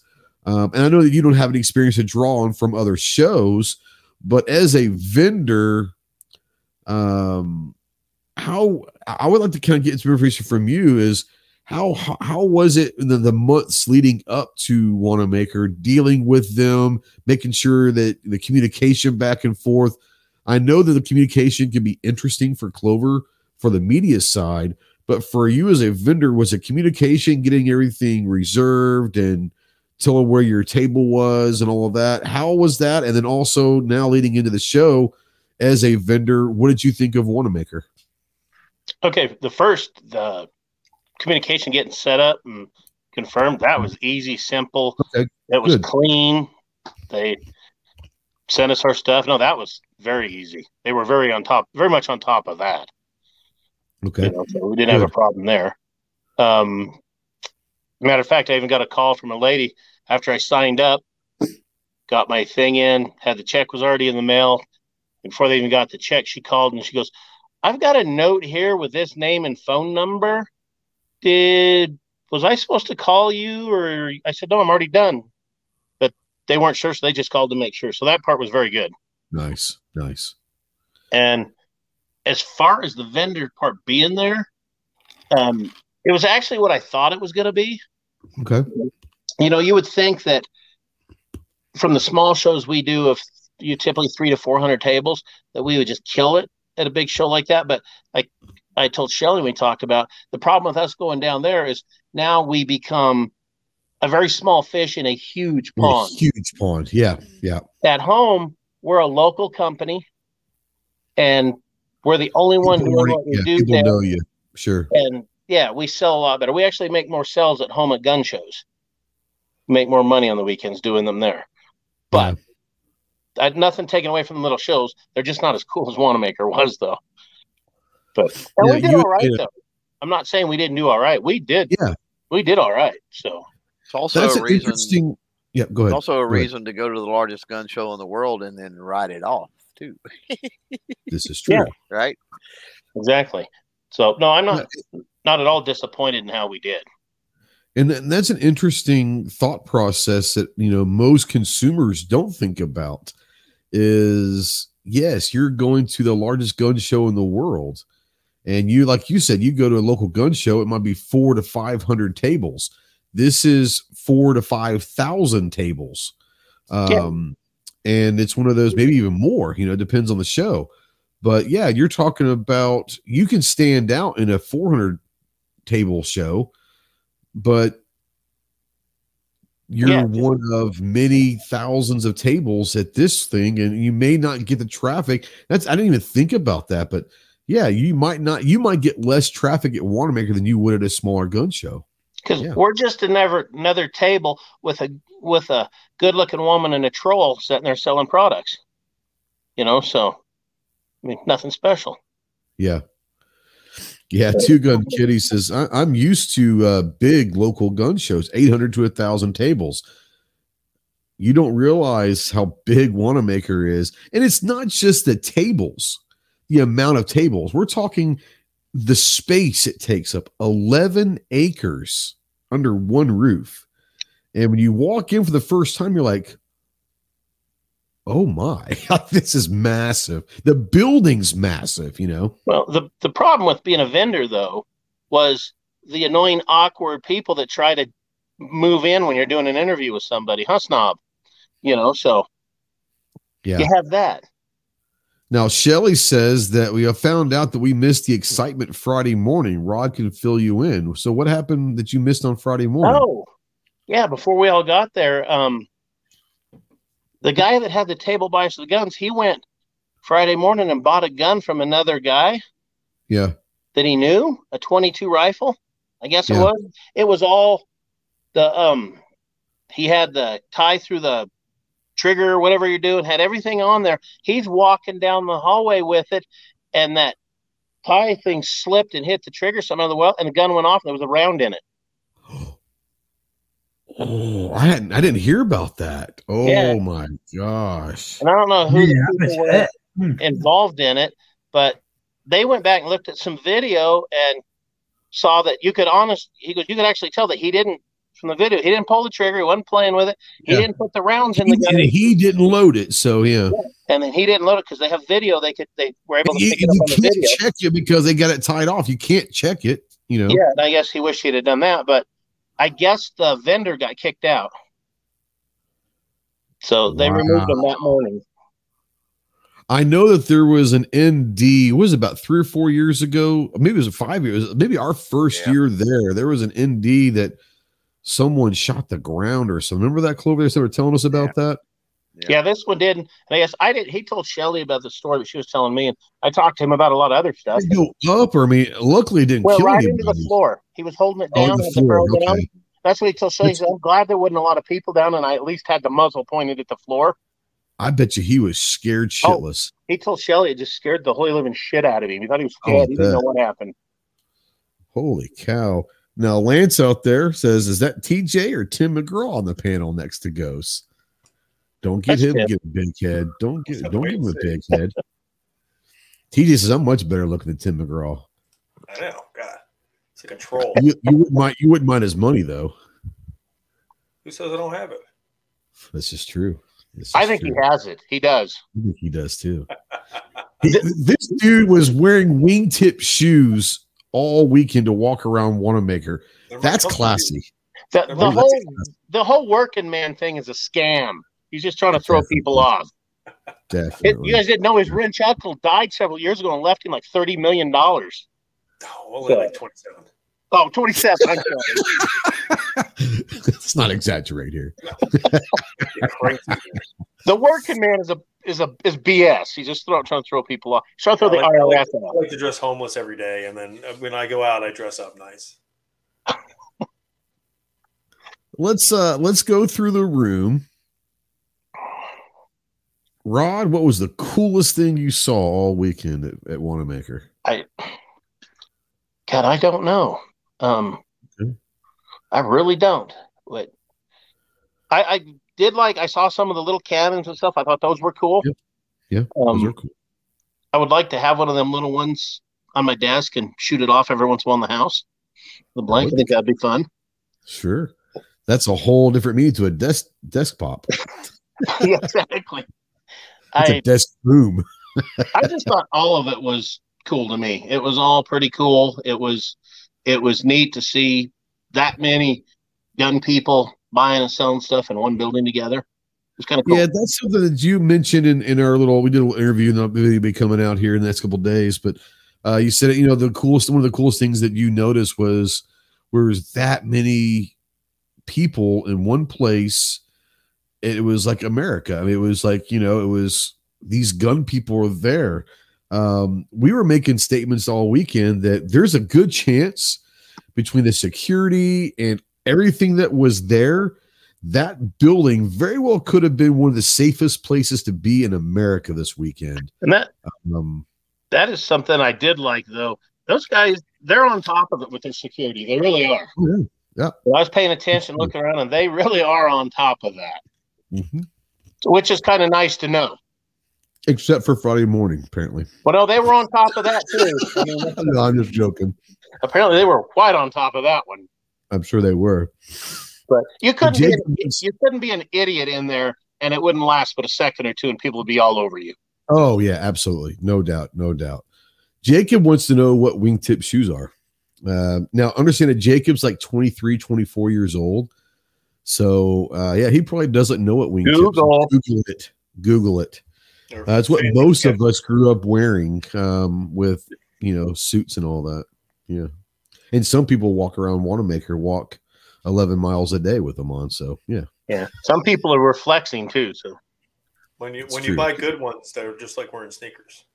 So, Johnston and Murphy are I, I own Johnston. They're they're my, some of my favorite shoes. I still would not walk around Wanenmacher or Shot Show with them on. Now, if you wear them during Shot Show, you and I are going to have issues.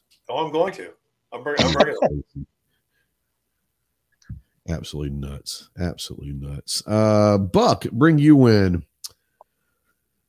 Doesn't have to be a firearm, but what was if if one thing stands out in your mind? What was the coolest thing you saw at Wanenmacher this weekend?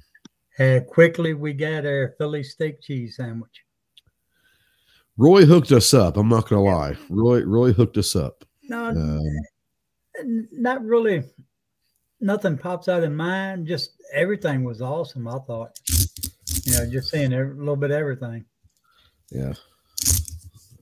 That damn hat just kind of got weird on me. All right, it's all good. Uh, yeah. rude people up there, though.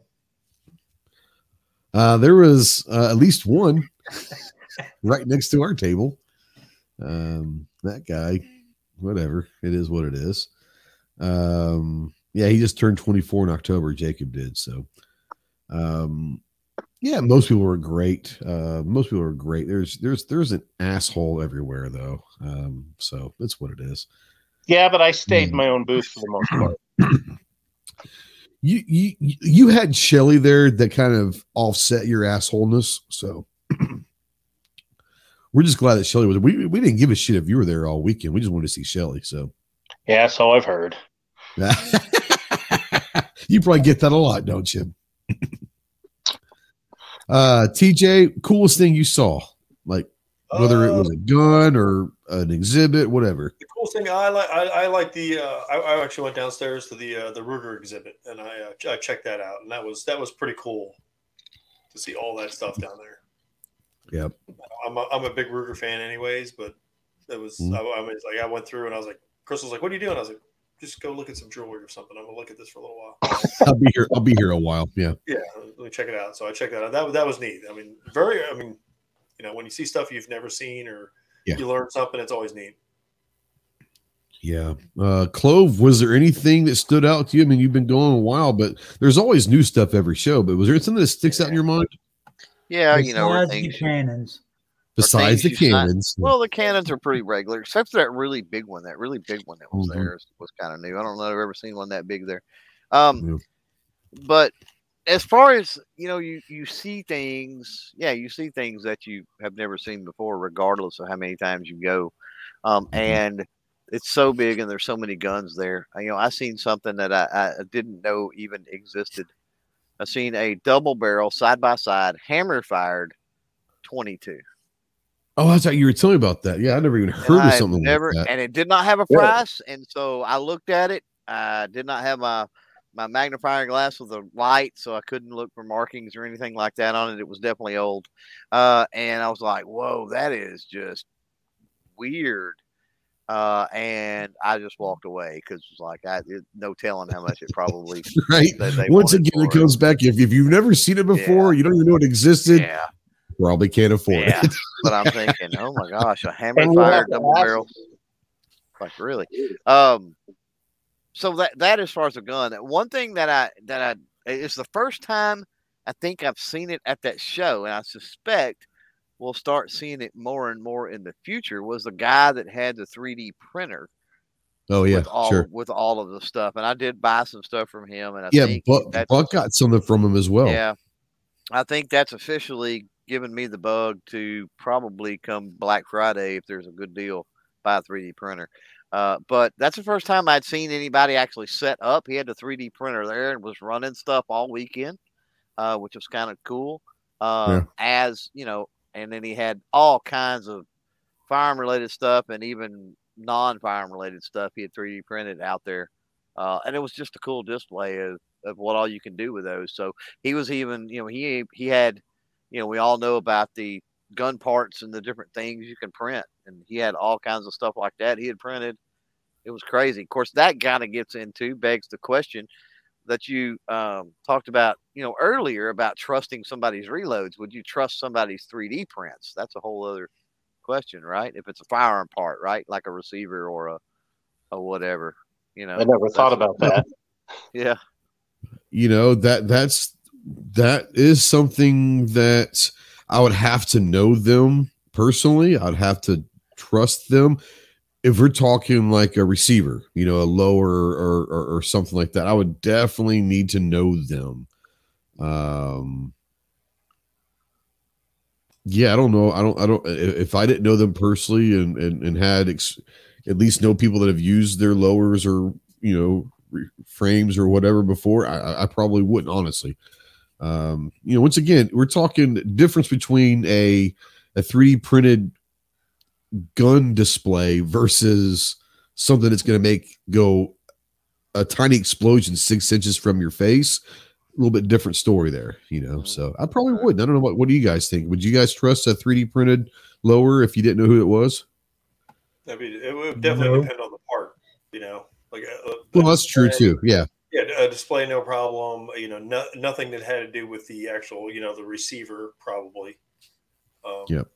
You know, receiver parts, Maybe like a swivel, sling, a, s- a sling swivel, or stuff- some stuff like maybe, but nothing that's going to actually make the firearm work. Yeah. So, TJ, what he's saying, if I 3D printed you a barrel, you wouldn't trust it and try it? Uh-huh. No, love you, man, A but barrel? Maybe for a BB gun, you know? yeah. Uh, yeah, I don't know. I don't know. I don't know. It, it- I'd have to know them. I'd have to know them very well, and and not only know them, but know people that have used their stuff without fail, and then I'd still, like, eh, you know, I don't know, maybe, you know, maybe. Um, yeah, the the three guy, you know, I know that you you got some stuff. I know Buck got uh something from the 3D print. I'm assuming he was the same guy, was it not Buck? Yeah, me and Clover bought them at the same time. Okay. Yeah. Yeah. So Yeah. yeah. Now we were talking Clover, and, and we were talking. Um, you know, people were talking about, and I don't know if it was you, but I think it was at dinner Saturday night. They were talking about 3D printing or whatever, and they said that most people think that 3D printing is like taking a block of plastic and shaving it to Right. make the part, and it's the absolute opposite of that. Correct? Right, correct. They they see it as a meal, right? Because that's what Right, that's how you not, mill yeah. something. Uh, if you take a block and you mill it to into whatever you want, uh, yeah, 3D printer is it literally prints the you know uh, prints the plastic. Resin or whatever it is. Yeah, the plastic into Yep. sh the form. Yeah. Yep. Yep. That's pretty cool. So, uh, starting January 1, you can probably get all your 3D printed uh, gear. Uh, he's knowing Clover, he's going to figure out a way to 3D print some um, some tobacco pipes. What do you bet? Ooh, What do you ooh, bet? Ooh. That would be Clover cool. Tack branded pipes. That would be Yeah. kind of cool. That'd be cool. Ooh. Now, Yeah, I only, you- I I only want 80% of your earnings on those. just saying. So, so here's the thing. I don't know what kind of temperatures they'll they'll withstand. There would definitely need to be Yeah. some inserts going on, or or some you know what I coating mean? inside of it. Sure, yeah, absolutely. something. Yeah, but yeah, that's a thought, man. that wouldn't like be that wouldn't be too expensive to code it with something though. Yeah, there's going to be some stuff. I'm going to definitely come up with some foot accessories for sure for shotguns and other things. I just don't know what. He's gonna start making his own. Maybe a uh, maybe a a sling swivel mounted Copenhagen Copenhagen can holder or something. You're all going to get Oh, keychains. Right. No, that could be cool though. Uh, doing like dog tag keychains or something with a 3D printer. That could be kind of cool. You know.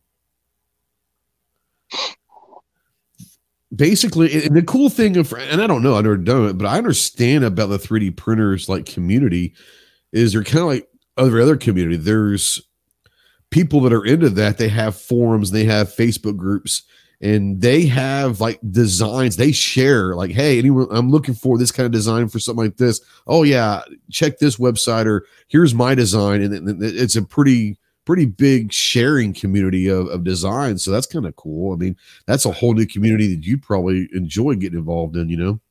Oh yeah, I need need definitely need another community to get involved in for sure. exactly. Exactly. I mean you know all you do is sit around and do nothing all day. I mean, it's not like you do know. any video creation or I mean, like you have 17 YouTube channels. So, I mean, you know, just trying to find time to waste some time a day. You know, might as well do it. Exactly. In between a three- baking pies. He'll have a 3D printing channel before too long on YouTube. I promise you. Promise you. Probably. Yeah, and he's gonna be doing some uh, cool woodworking stuff possibly in the near future too. So Yeah. there's two more Clover Tech channels coming to YouTube, At least Uh, two. soon. Yeah. at least two. If you Watch it. You have to start waking up earlier. yeah, you can't you can't get that 12 to 14 hour sleep anymore. No, no. Sure, I can't. Calaveras, now Calaveras, you know, he he's a weird pipe smoker too, but he said a branded pipe would be cool. Might be the- for display only. Yeah, I mean, it could be for display only, but that could be that could be like a a, a Patreon perk or something for you or something, you know. Throw a brass insert in that. Go over top of it. you'd be all right. Yeah, I think you could do it very easily. Yeah. I mean, you know, because you could put your logo or whatever and do all that, but inside of the actual bowl, do whatever you need to do to smoke it. But that'd be kind of a cool thing because you can have hardly anything into the actual pipe frame itself because it's plastic. You know, you might have a buck or two into that whatever you use to fill it, but that that would be kind of cool. Like you know, uh, If you if you do it and it's zombie green, I'm in. ooh, a zombie green corn cob. I'm in. Like you know you make the pipe out of the, the the the plastic or whatever but you like get some corn cob and like glue it around the outside to make it look like a corn cob and then the, everything else the stem i don't even know what it's called but the the stem Well, why of it would you? Why be would you just? oh yeah Well, just print. You could print it. You could three D print print it where it'd be rough like corn cob, and then three D Yeah. print the stem in a different color. yeah Um, I'm thinking you can make them where they're usable, though. I'm I'm seriously thinking that you can find some inserts of some sort. I mean, that's how I mean that's how they do the polymer lowers. They get the brass insert in them. I mean, you probably do the same thing with the pipe. I mean, you probably do. You could probably even do aluminum insert. I mean, I don't know, depending on temperature. A a a, a ceramic is probably going to be the better way to go. There you go. but is that going to be more expensive Um, yeah, don't I don't, I don't even know. Yeah, I don't, I don't even know. be honest. Start. I mean, just get you a kiln and just do one more channel pottery. But you could also do it. But I mean, there's a bunch of different. There's a bunch of different ways and a bunch of different things that you could use for sure. So yeah, yeah, yeah. by the Yeah, way this is officially as as jeff likes to call it this is the shit shooting portion of the show off, it's off the rails at this point. Yeah. Yeah, but it's fun. This is I think this is what people like. show. This is what this is this is what people like. You know, we're, we're we're having discussions. We're not afraid to go down rabbit holes as long as it's a fun a fun discussion. And um, yeah, uh, Rich is saying out there, thin filament, essentially electrically electronically welded into whatever shape is programmed into the machine. Yeah. So that could, yeah, I don't know, but I'm sure that you would be able to figure it out. But yeah, I mean, like a pipe, that that's that's something cool. Like a CloverTech branded pipe would be kind of cool, you know? I mean, I think I think who was it? Bowers made a 3D printed suppressor, didn't they? Oh yeah, that's that's. I, I, I so wish suppressors would come off the NFA, and that is why. Um, or not even necessarily, or not even necessarily, not even necessarily come off the NFA, right? Just if there wasn't any long wait, you know, I, Yeah. even if you they just said, hey, you can pay the as long as you pay the tax, you can do it. Um, I would form one a 3D, especially 22 suppressor in a heartbeat because Well, there's no that's what I'm doubt. saying. Because in a- in a plastic suppressor, honestly, aside from It was- it 22, was a- it was a honestly, how many shots would you think you can get out of that? Not many. It was, Yeah. it was a metal. It was a metal polymer or something or whatever. And even Now, if, and if you put a on a, metal or the plastic over, it, I don't know, fill, I don't know. I just I can't imagine it outside of 22 it being very, Yeah. very long lasting. Well, but but on, even on a 22, if you're talking semi-auto and you're shooting very fast, uh, it's Yeah. the, the whole point is the heat. The heat is what's going to be problematic because Yep. the, the the filament, the polymer, the whatever you're using, even if it's a higher temp stuff, it's going to heat up. And as it heats up, what does plastic do? It droops, it warps, it melts it, and then the next thing you know, you're getting baffle strikes, right? So it would have to be on on a FUD 22. It'd have to be on a single shot bolt action, something you're shooting slower but it totally would work. Just Yeah. like the one I just bought. Would that work? Yeah, not not so much. Oh, you're 22. I was like, what? What did you just buy? Oh, you're 22. Yeah, probably not. uh, yeah, probably not. Oh, I forgot to tell you. That guy said it was 10 round magazines. They're 28. Yeah. They're 28 rounds. Both of them. Why did he say they were 10? Because one of them, you pull it back and it gets hung up a little bit. you gotta love idiots. Yeah. The Well, he was like, I'm sorry, man. back. I got two magazines with this thing, but they're both 10 rounders. And I was like, what? So they're 28 rounders. Good. There you go. That's awesome. Well, I'm glad you didn't go and buy a couple 22 LR AR mags then, because you don't need them. If I would have found one of those uh ones like I bought, I would have. Oh, well, that's true. Yeah. Yeah. Yeah. Buck got, tell you what, Buck raided the Black Rain Ordnance uh, swag shop this weekend. Yeah, I did. They have some really cool stuff. They really do. We're looking forward to saw Clint and Ryan there this weekend. I'm looking forward to seeing them. Really happy for them because they um, they're moving up to the big floor this year from the dungeon. Um, they uh, they actually had an opportunity to get over to Caesars. Now that Caesars is opening up to part of shop shot, uh, they got they were one of the first ones to get over to Caesars. And the cool thing about that is they were going to be able to choose their location in Caesars and then that be their permanent location. And they did that. And then uh, I think he said Tuesday or Wednesday of last week, they get a call from NSSF and said, um, I think that was going to be like a 20 by 40 booth in the Caesars. It says, We've got like a 40 by 50 spot opening up right between Beretta and Glock on the main floor. Do you want it? And he said, There's no way, even though we could have picked our spot at Caesars, he said we were a little apprehensive of who was going to be able to walk over to Caesars. People remember that we're over at Caesars. he says, but we're between Glock and Beretta on the main floor. And, and it's not like it's a one year thing. It was like, hey, we got this for this year. Do you want it for this year? It was this opened up. It is yours if you want it.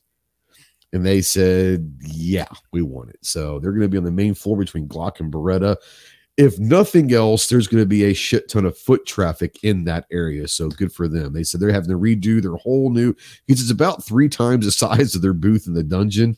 And you guys, uh, Clover and, and, TJ, you've seen their booth at, uh, in the dungeon. It's they had a nice setup in the dungeon, but it's now they have to redo everything. They said it's going to be awesome. So I'm really um really awesome. Did they get into Sig spot? No, they didn't get it. Sig had one of the largest real estate plots at Shot Show.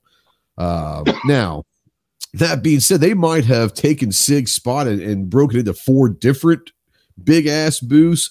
But no, this wasn't Sig spot because Sig wasn't between Glock and Beretta, if I remember. I think it was down a little bit more. Yep. Uh, down there by Smith and Wesson and by Safariland, if I'm not mistaken. Am I right yeah, about federal, that? Yeah, it was federal and all that area. Federal yeah. Yeah. Yeah. Uh, but SIG had one of the largest real estate in shot. So uh, for this year only, there's no telling what they're going to do with it. They're going to get it used, I'm sure, but they might make that into three or four different booths just for this one year, assuming Sig comes back next year. But yeah, Sig's booth is enormous. Um, you could probably put Beretta and Glock and Walther. I wouldn't say Smith Wesson. Smith Wesson is pretty big, uh, but you can put two or three of them together and probably not get the size of Sig's booth because they spend a ton of money. You're muted, TJ. Yeah, I know the, the the Glock booth isn't isn't that big. I mean, no. it's pretty big, but it's not. And you do that one, yeah, probably Beretta, yeah, probably at least 4 Mm-hmm. Mechanic massive over there. CZ because CZ's a smaller one. Yep. I'm going to say. But it was Safari, Safariland's booth is massive as well, but I think even it's smaller than Sig's. Yeah. It's close. It's close. Safariland's got a massive booth. But I think it's probably I think Sig's is bigger than Safariland. It's close. It's about the same size. It's, it's one of the biggest over there. Yeah. When you go over, you can't miss it. You're like, am I out of Sig yet? No, no. You gotta go. yeah. Been walking for 10 minutes. Yeah. Yeah. um Calaveras is Sig not at Shot Show. No, Sig pulled out of Shot Show this year. So there you go. Um, there you go. Hey, do y'all think that uh, Shot Show is going to turn out to be like uh, Tulsa? As far as what? As far as people going and stuff. Probably. I, I don't think it's going to be skeleton crew uh, as far as people going. I will say that there are a lot of people that I know that aren't going because of proposed uh, face covering stuff, uh, what you have to do on planes and all of that. Um, so, so yeah, do I do I think it's going to be you know instead of eighty five thousand, it might be fifty thousand. It's still going to be a big show. The great thing about that is bring it on because that's just good for me and everyone else that is going to be there. It's going to be a better show for the people that did decide to go. That's just so, my opinion. So interestingly enough, and uh, And I was going to plug that, but go ahead. And Yeah. also a plug, I will have um, the NSSF on the podcast Thursday, so be looking for that live at what two thirty Eastern, uh, or you know in replay. Uh, with that being said, I can tell you now some companies that are one hundred percent absolutely committed to shot at this point, which is Beretta, Browning, Daniel Defense, Davidson's, Federal Ammunition, Fiocchi, FN, Glock, Hornady, Kimber, Leupold, Stevens, Lipsey's, LWRC, Magpul, Mossberg, Nation's Best Sports, North American Arms, Remington, Ruger, Smith and Wesson, Springfield, and Winchester, all 100% committed. So there you go. Yeah. For those naysayers that go, oh, since Sig pulled out, all these other people are pulling out. Well, those are all committed. So Yeah. Well, when you Um, have him on your show there, Clover, kind of sweet talk him into just giving us a little booth for free. If you do that for me, Right. I appreciate I'll it. try. I don't mind. You- It don't hurt to ask, right? Just, just take a receipt. Um, so I just got a text, a couple You of can have- pictures. DJ, You you can have- some of that You can 27? have you can have Hickok's spot uh, on the uh, second floor east side bathroom if you if you want it, Rod. There you go. And, and you don't know what that means. Uh, we can we can have that discussion.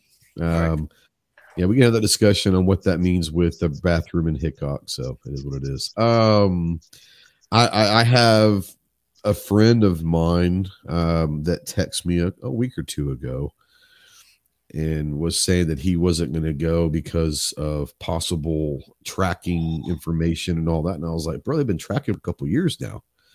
And most, I mean, it's not just Shot Show, it's most shows now. Conventions do that because they're able to give analytics to companies of where foot traffic is, how many people stop by your individual booth. That stuff's important. Um, so and uh, there's there's some I don't want to say misinformation. There might be misunderstood information. Yes, we're going to be tracked at Shot Show. We have been for the last two or three years. Um, but that's for analytics for the vendors. If you don't want it, I'm sure you could probably pull that chip out of your badge. Just saying. I don't know that. I'm just saying that it's not like it's a permanent thing. It's a piece of paper with a chip in there. I'm sure you could probably figure out a way to take that. out. they're in-. They're injecting them into your arm this year. Yeah, that's right. That's it. You got to get another shot. Yeah. now he's like, I ain't going. One shot is the vaccine, the other shot's the chip. You'll be okay. Yeah. Yeah. Um, so I've I've said this from the very beginning, and I'll say this uh, every year. Some people just don't like shot. I get it. I I, I do. I I- I can understand why a lot of people don't like shot. It's cool. I love shot. I love everything about shot. If shot is happening, I don't care at what capacity. For me, it sounds, and this might piss some people off. It is worthwhile to me to have to go put a face covering in when you walk through the door of shot because there's no way they're going to enforce it over 50 60,000 people. They might put their signs up, they might even put the the the recording being played over the loudspeakers. But there's no way they're going to force face coverings. To me it's worth putting a face covering on my face when I walk in a door to be at shot. It may not be for some people. I, I get that and I don't judge them. Um, we all in this room have a very good friend that may not go because of that reason. And I would hate to not see him uh, at Shot Show because of that. That's his prerogative. For me, if Shot Show's happening, I'm there. That's just the way I feel about. I love Shot Show. So, uh, and, and I know a lot of people don't, and that's cool. Um, I, I Shot is my favorite week of the year. I look forward to Shot Show. I'll put to you this way: I get about six hours sleep a night. The week leading up, not during Shot Show, the week leading up to Shot Show, I get very little sleep because I'm freaking fired up. And usually it's Clover Tack and I are on the phone till three in the morning, just being like little kids about Shot Show. Um, but that's just um, it's what it is. But yeah, I, I love Shot Show. If I'm, I'll be there. And Clover, it is nice. Two things. One, it is great to hear some of the well, the Mount Rushmore of companies in our industry um, and the big dogs in our industry that are 100% committed to Shot Show. That means they're committed to the industry. Once more importantly, that means they're committed to the NSSF. And we've had this discussion a lot. Most people in our community don't truly understand what all the NSSF does for the industry slash community. And I think they're getting ready to find out Thursday in your podcast. But the NSSF is extremely important to the industry and to our community and culture uh, that people may not even realize. So I'm looking forward to. You said 2:30 Eastern. Is that correct? Correct. Yeah. Yeah. Okay. Looking forward to that. Um, were you going to say something, TJ? Go ahead. No, no. I said. I'll, well, I saw you. I saw you unmute, so I didn't know. Yeah, I'll be. I'll be at shot. I'm. I'm going regardless. Like I said, it's. Uh, you know, I missed it last year. Where you know, I think it's. You know, it's one. Of, it's one of the biggest shows. We need to go. You know, regardless yeah. of you know, a little stipulation is fine. But like, I agree. They're not. They're not going to be able to enforce crap. Really, I don't think. I don't even think they're going to try to enforce it. I mean, they just had what SEMA that was there last week. Was it last week or two weeks ago? and that's like the biggest show in Vegas. It's, it's, for for some people though. It's still it's still you know it's still a great monetary and time investment to where they're like, no, well, no doubt. If I take that chance, I you know, and, and it happens, I'm stuck in Vegas, and you know, so you know, I, I see it. But for me, it's like, you know, my plane tickets are like 120 bucks.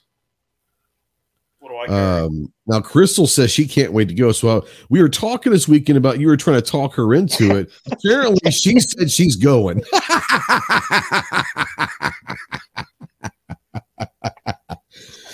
uh, yeah, I was talking with Snob about this this weekend, and he said that uh, Jeremy from Wild West Guns and they're there in Vegas, but they also throw a, a, a party. I think that he and Obnoxious Sarge and Gary went to I mean, maybe I think maybe even TJ and Jeff might have gone to that. I'm not, excuse me, I'm not sure. But he talked to Jeremy and said that it's 100% happening this year so much that he's already ordering food for the party. So there you go. I mean, it, it's the unfortunate thing is is I was talking to the guy at the Leatherneck Club last week a little bit, and I sent him a message who owns Leatherneck Club. That's where the Marine Party is, and I said, "Hey, just checking in. Are you guys going to have the Marine Party?" And he says, probably not in the official capacity with the sponsors uh, because the main sponsor isn't coming to shot this year. But he says they'll be hanging out. There'll be a lot of Marines, there, but it, there won't be the official sponsored Marine party unless someone in the next two months, which very easily could happen, uh, steps up to that sponsor. But there there'll still be the Marine party that happens. It just won't be in the at the grand scale.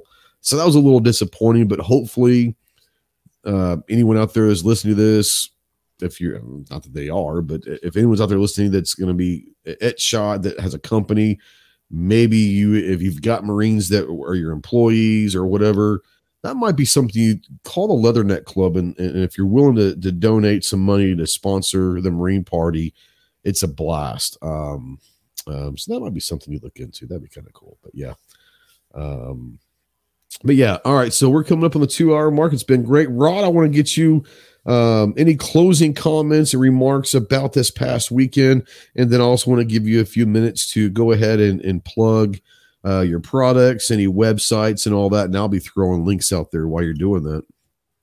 Yeah, uh, no remarks. Um, maybe since I see snobs in the comment, at some point ask him about his his annoying little interview. But other than that, we're good. Um, I guess I think we can be found at um, www.aegisguncare.com. Um, we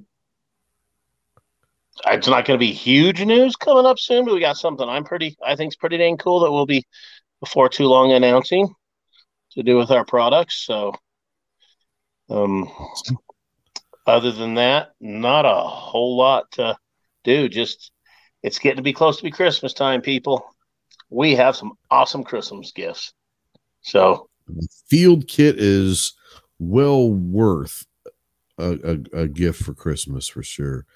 Um, I know that you you see this is the great thing is you had Wanenmacher this weekend, but traveling to Wanenmacher and traveling from Wanenmacher back home, there was a lot of business on the road that you were having to conduct, which I think is it wasn't just this weekend. This whole probably last 10 days was a, it was a work trip for you because you had to stop by, see different people, and yeah, hopefully and, some deals were made. So that's good.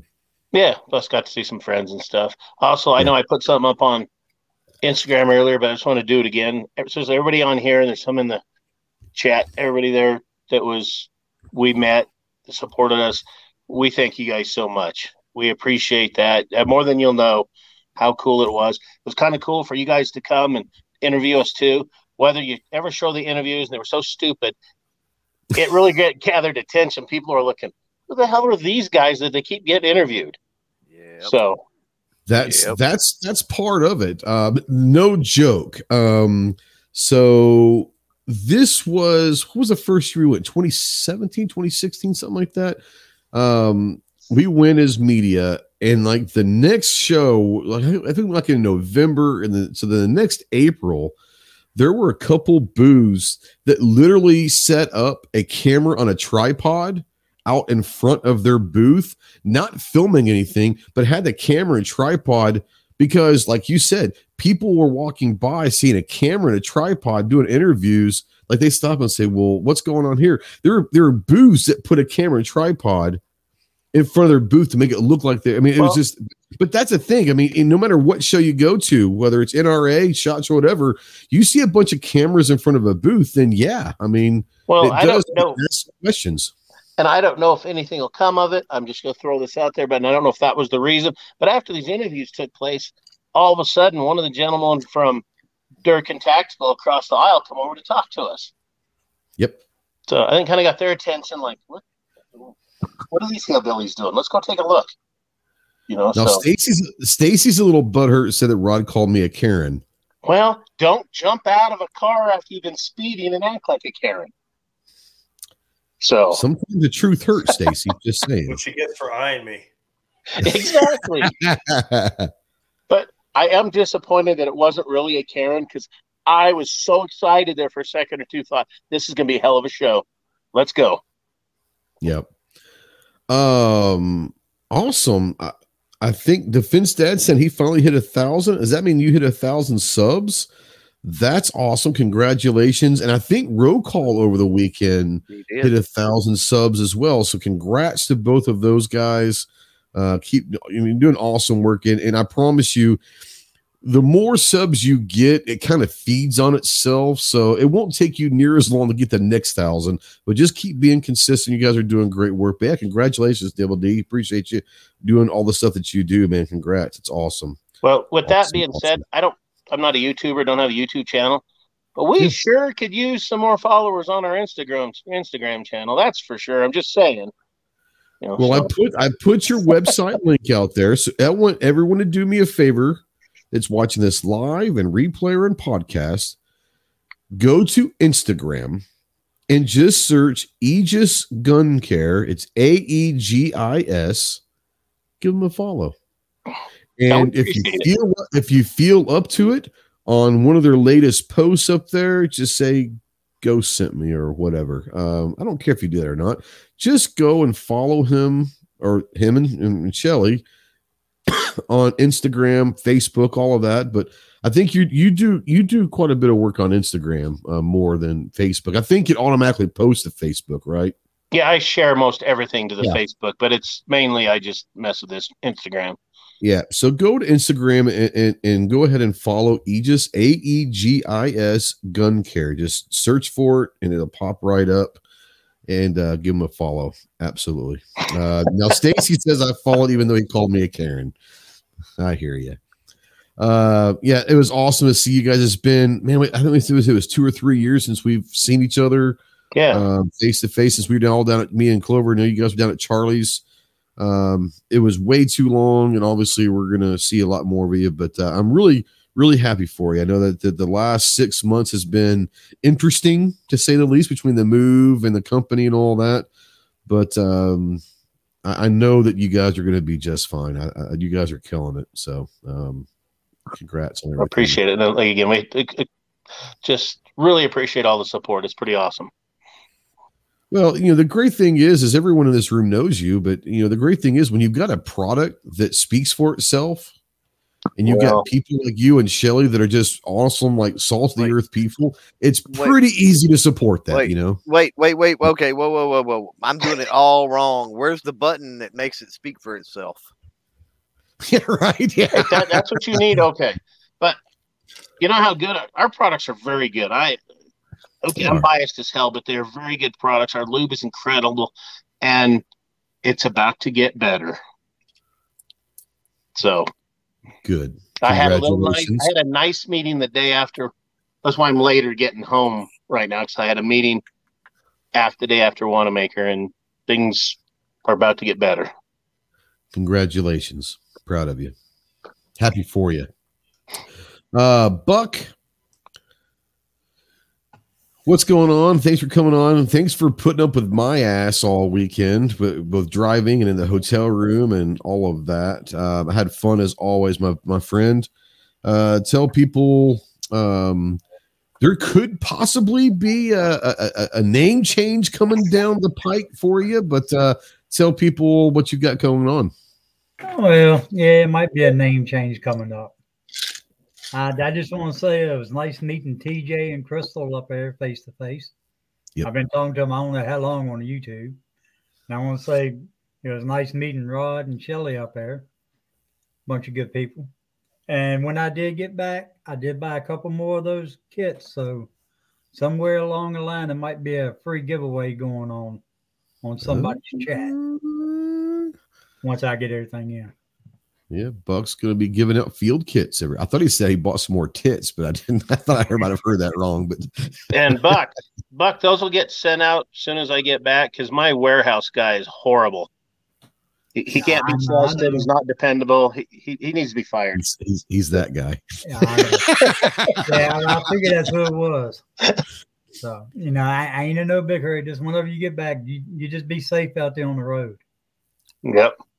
All I know is Bugs says if I don't get those by Wednesday, he's going to start calling the owner and, and bitching and complaining about customer service. So Yeah, I Yeah, don't mind she- She doesn't like being yelled at. So be careful.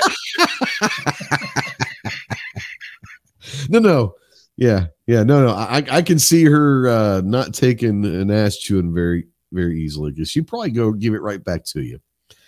That was great. Uh, TJ with uh, beer report. I mean, no, a gear report. Uh, I'm serious. Y'all need to start doing a beer report section of that this week in beer report will be Oh, awesome. But uh, yeah, it was great seeing you again, buddy. We'll see you in a couple months. It's been well, hell, we didn't see you at Shot in 2020, did we? So it's been a couple years since we saw you. I think. Um, yeah, you were at 2020 because you were driving me out my ass around. Yeah, you and Jeff were my chauffeurs for range day. Yeah, that's right. Yeah, remember? Um, yeah, but yeah, um, I know that you've got a, a, a shit ton going on that you're having to review. But what are some of the stuff that people can look for in your report coming from you specifically in the next week or two? Oh, I mean, all kinds of stuff. I got the uh, the Taurus Raging Hunter and 454, the Taurus uh, TX22 competition, um, the Diamondback Sidekick. Mhm. That's kind of, I'm almost finished with that one. Um, some Mantis stuff, uh, a, little bit of everything. I'm, I'm trying to get it knocked out here. You know, try to clear out clear out everything before shot rolls in. Yep. Now you mentioned the um that little uh Diamondback sidekick. Yeah, It was that little uh 22 revolver. To me, it looks like a Rough Rider. You know, It's Uh, so, I, I took a picture of a Rough Rider over there, and I was like, huh, it's pretty close. Yeah. Now Clover calls me today. We were talking back and forth, and he said, "Did you get an email from Heritage?" And I was like, "No." You want to tell TJ what's getting ready to come out from Heritage? Public on the air? Nope. Okay, uh, we'll talk about it off air then. All right. Um, just saying. Uh, Yeah. Just saying. The reason why I brought that up because you were, we were talking about the Rough Rider, but uh, Something's interesting. coming. Yeah, the side the Something's sidekick's coming coming. out till I think it's end of this month. It comes out.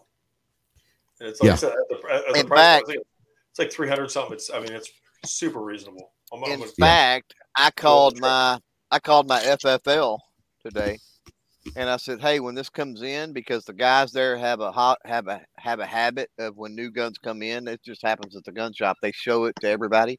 Oh, look what so and so got or ordered or blah, blah blah blah. And I said, "Hey, this is embargoed until January the 18th. We cannot talk about this. Make sure that the guys receive it."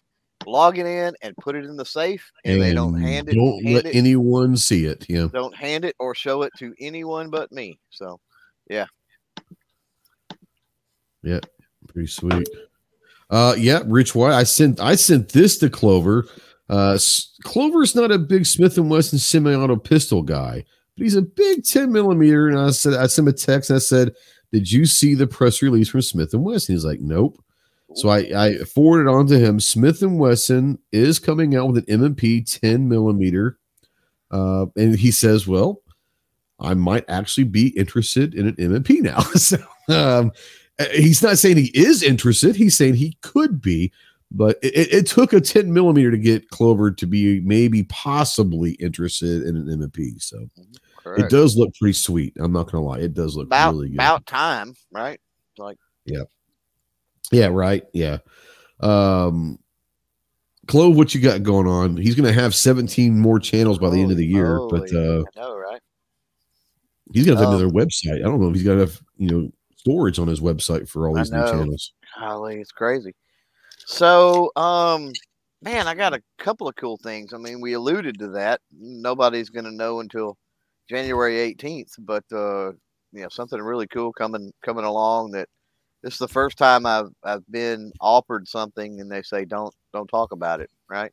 Mm-hmm. Um, so that's cool. Uh, possibly getting one of the sidekicks um, um uh, that uh, TJ was talking about here before too long.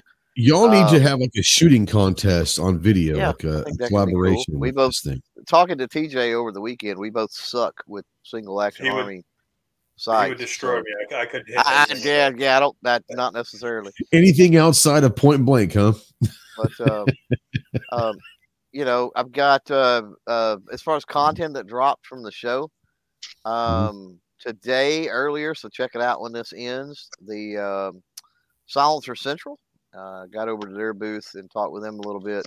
I've got uh, the interview with Rod probably dropping Friday if I'm if I'm guessing on that. It's all edited and ready to go. So that means that YouTube channel members and Patreon patrons have access right now. Wink, wink. Um, and then um, I've got a couple more videos. Going to try to get those out over the next week. I'm going to try to get everything from Tulsa out. Uh, and then to, to follow up on that, I'd say, you know, talking about the show, yeah, it was you know, I know we dogged on it a little bit at first. Those of us that have been multiple, multiple times, because it wasn't quite the same, but still, still the best gun show amazing, Yeah, an amazing time, uh, a good weekend, uh, just all the way around.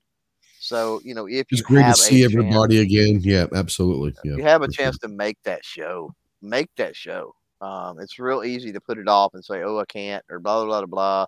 And if you ever make it, then you understand what we're talking about, and odds are you're going to be hooked and addicted, and you're going to be there every single time. The we're gonna, worst. We're, we're drive one... over spring. Yeah. Oh, are you really? Oh yeah. Just leave a couple days ahead of time. Yeah. Yeah. Yeah. yeah. We're gonna we stop. We'll stop in New Orleans, and then I'll you know swing over there. That way, Make a vacation of it. Sure. That way, I can bring stuff back too if I happen to buy something. Mm-hmm. That's true. That's true. Yeah, the worst Wanenmacher show is still going to be. It's still going to make any of your local gun shows look like nothing. So, oh, yeah. um, yeah. The building they yeah, have art it, gun. The building they have art gun show in. You could put the whole building inside the Wanenmacher. Oh, easily. Oh, yeah. I'm sure you could yeah. put you could put four of the local one here. The big local one here. You could put four easily, easily in there. Well, ours is a big concert venue, and you, I think you probably could still put it in there. Yeah. Yep. Yeah. Um, Snob says even a bad gun show is good. He still bought three guns, you know, and uh, yeah, yeah, it's it's great. Uh, as for us, I think we're gonna have a video this weekend be dropping on the Mantis Blackbeard. Um, I think next week after that, I think I'm, I've got to get into that that academy. I haven't. Um, everyone says the academy is great, the Mantis Academy. So I'm looking forward to that. But uh, that'll coming up. Obviously, sometime this week we'll have the Aegis Gun Care uh, interview from Wanenmacher. The great thing about that interview is the first half of it is Rod eating a stuffing his face with a, a sandwich or a burger of some sort. So uh, that's worth it just in itself um, to to see that. So um, yeah, uh, it's great seeing Stan again and, and his brother, the twin brother. We call him the twin brother. Uh, it's great seeing Stan again. Uh, congrats on the retirement. It was obviously great seeing Snob and Gizzard Gary and Obnoxious and um, Snob, Stacy, Arminthia, uh, Mr. Wright, um, Two Gun Kitty, Weston was there. I want to say we had what? I think we had 16. Was it 16 we had at the dinner Saturday night? Yeah. I think the we turned in was 16. I had a blast, you know. Um, You mean a Snobs. Gentleman Club? Snobs Gentleman Club. He he the guy that met it rain. Um, Clover got on the horse this this time, so that was that was nice. Um, and and most importantly, many of us had Krispy Kreme dipped into a Mm. frosty from Wendy's. Mm, And as good as it sounds, I'm just gonna say it's even better in real life. But Yeah. you know what? Yeah. One thing I'll add to that, you said it was pretty good. I don't think it was quite as good as the cigar that I got from TJ, though. Yeah, see, I'm not a cigar. So- but you, you guys were enjoying the cigars, so um, I just- Yeah. TJ hooked me up box on an awesome cigar. So I got a box What was today. that, TJ? Ooh, ooh, there you go. Um, yeah, uh, it, it was great all around. It really was. Uh, the company was great. It's great seeing everybody. The show was good. Um, wasn't the greatest show ever, but like I said, even the worst, and this wasn't the worst scenario Wanenmacher, but even the worst scenario Wanenmacher is still best gun show in the world. Um, so yeah, it's uh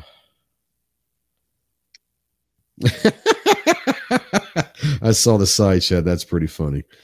Uh, rest in peace, Dan. Rest in peace. Yeah, we'll always remember the good times at SS Pawn. But um, yeah, it was great. Great weekend. I'm glad everyone uh, made it home except for Rod is the last one, and he is gone. He just jumped out. He probably hit the wrong button. But um, yeah, Rod's the only one that's still, I- I- unless Sarge and Obnoxious haven't made it back to Carolina. I don't know, but I know that Rod's still en route to uh, Idaho. But be safe the rest of the way. You got you'll be home by tomorrow. If you're in Wyoming, you'll be home tomorrow. I'm assuming, right? Yeah, I'll get home tomorrow evening. Okay. Uh, yeah, be safe. It was great seeing everybody again. Uh, great meeting Two Gun Kitty for the first time. We saw 45 ACP was there. I Forgot to mention him. It was great seeing him again. Did I miss anyone that we saw? Um, I don't think so. I think we, I think we named everyone. It was a great time. Thanks to the Wanenmacher family for allowing us to come in and capture their great gun show as media. We really do. It's it's not a guarantee. It's not something that we are we should feel entitled to be able to do every time. And every year, every every twice a year, they say yes to us so far. The last five or six years, whatever it's been. Uh, so thank you to them. Thank you to Clover for setting that up. Um, yeah, it's just it's it's it's a thrill. It really is a thrill. Um, if you're looking to start maybe getting into some content creation and you're thinking about doing some bigger shows, Wanenmacher is a great place to cut your teeth. Um, so yeah, if you're interested, contact Clover Tack or any of us. We can get you in contact. But it's uh it's fun. It's a great. It's a it's the biggest, greatest gun show in the world. Happens twice a year in Tulsa, Oklahoma. So it was a blast. Uh, we will see you guys next week. Next week is Thanksgiving week, so we might have some fun talking about that. It's crazy. It's Thanksgiving already. You know, guys, we are literally exactly two months to Shot Show. Officially, we are two months from Shot Show. It'll get here quick. I think. I think. I think. I it gets there on the. Yeah, I mean, I think Clover. We get well, the fifteenth or is whatever that Saturday is. The fifteenth, we Yeah, on the- land. Fifteenth, I think. Yeah, We're two months away from Shot. can't wait. Can't wait. All right, guys. Thank you for watching live as always. If you're watching a replay, God bless you. Uh, good Lord. If you made it this far in replay, let me know. I'll send you something. um, if you're listening in, in, in podcast, thank you so much. Uh, great chat as always out there. Thank you so much for all the questions. I had a blast. And we will see you next week. Semper Fi.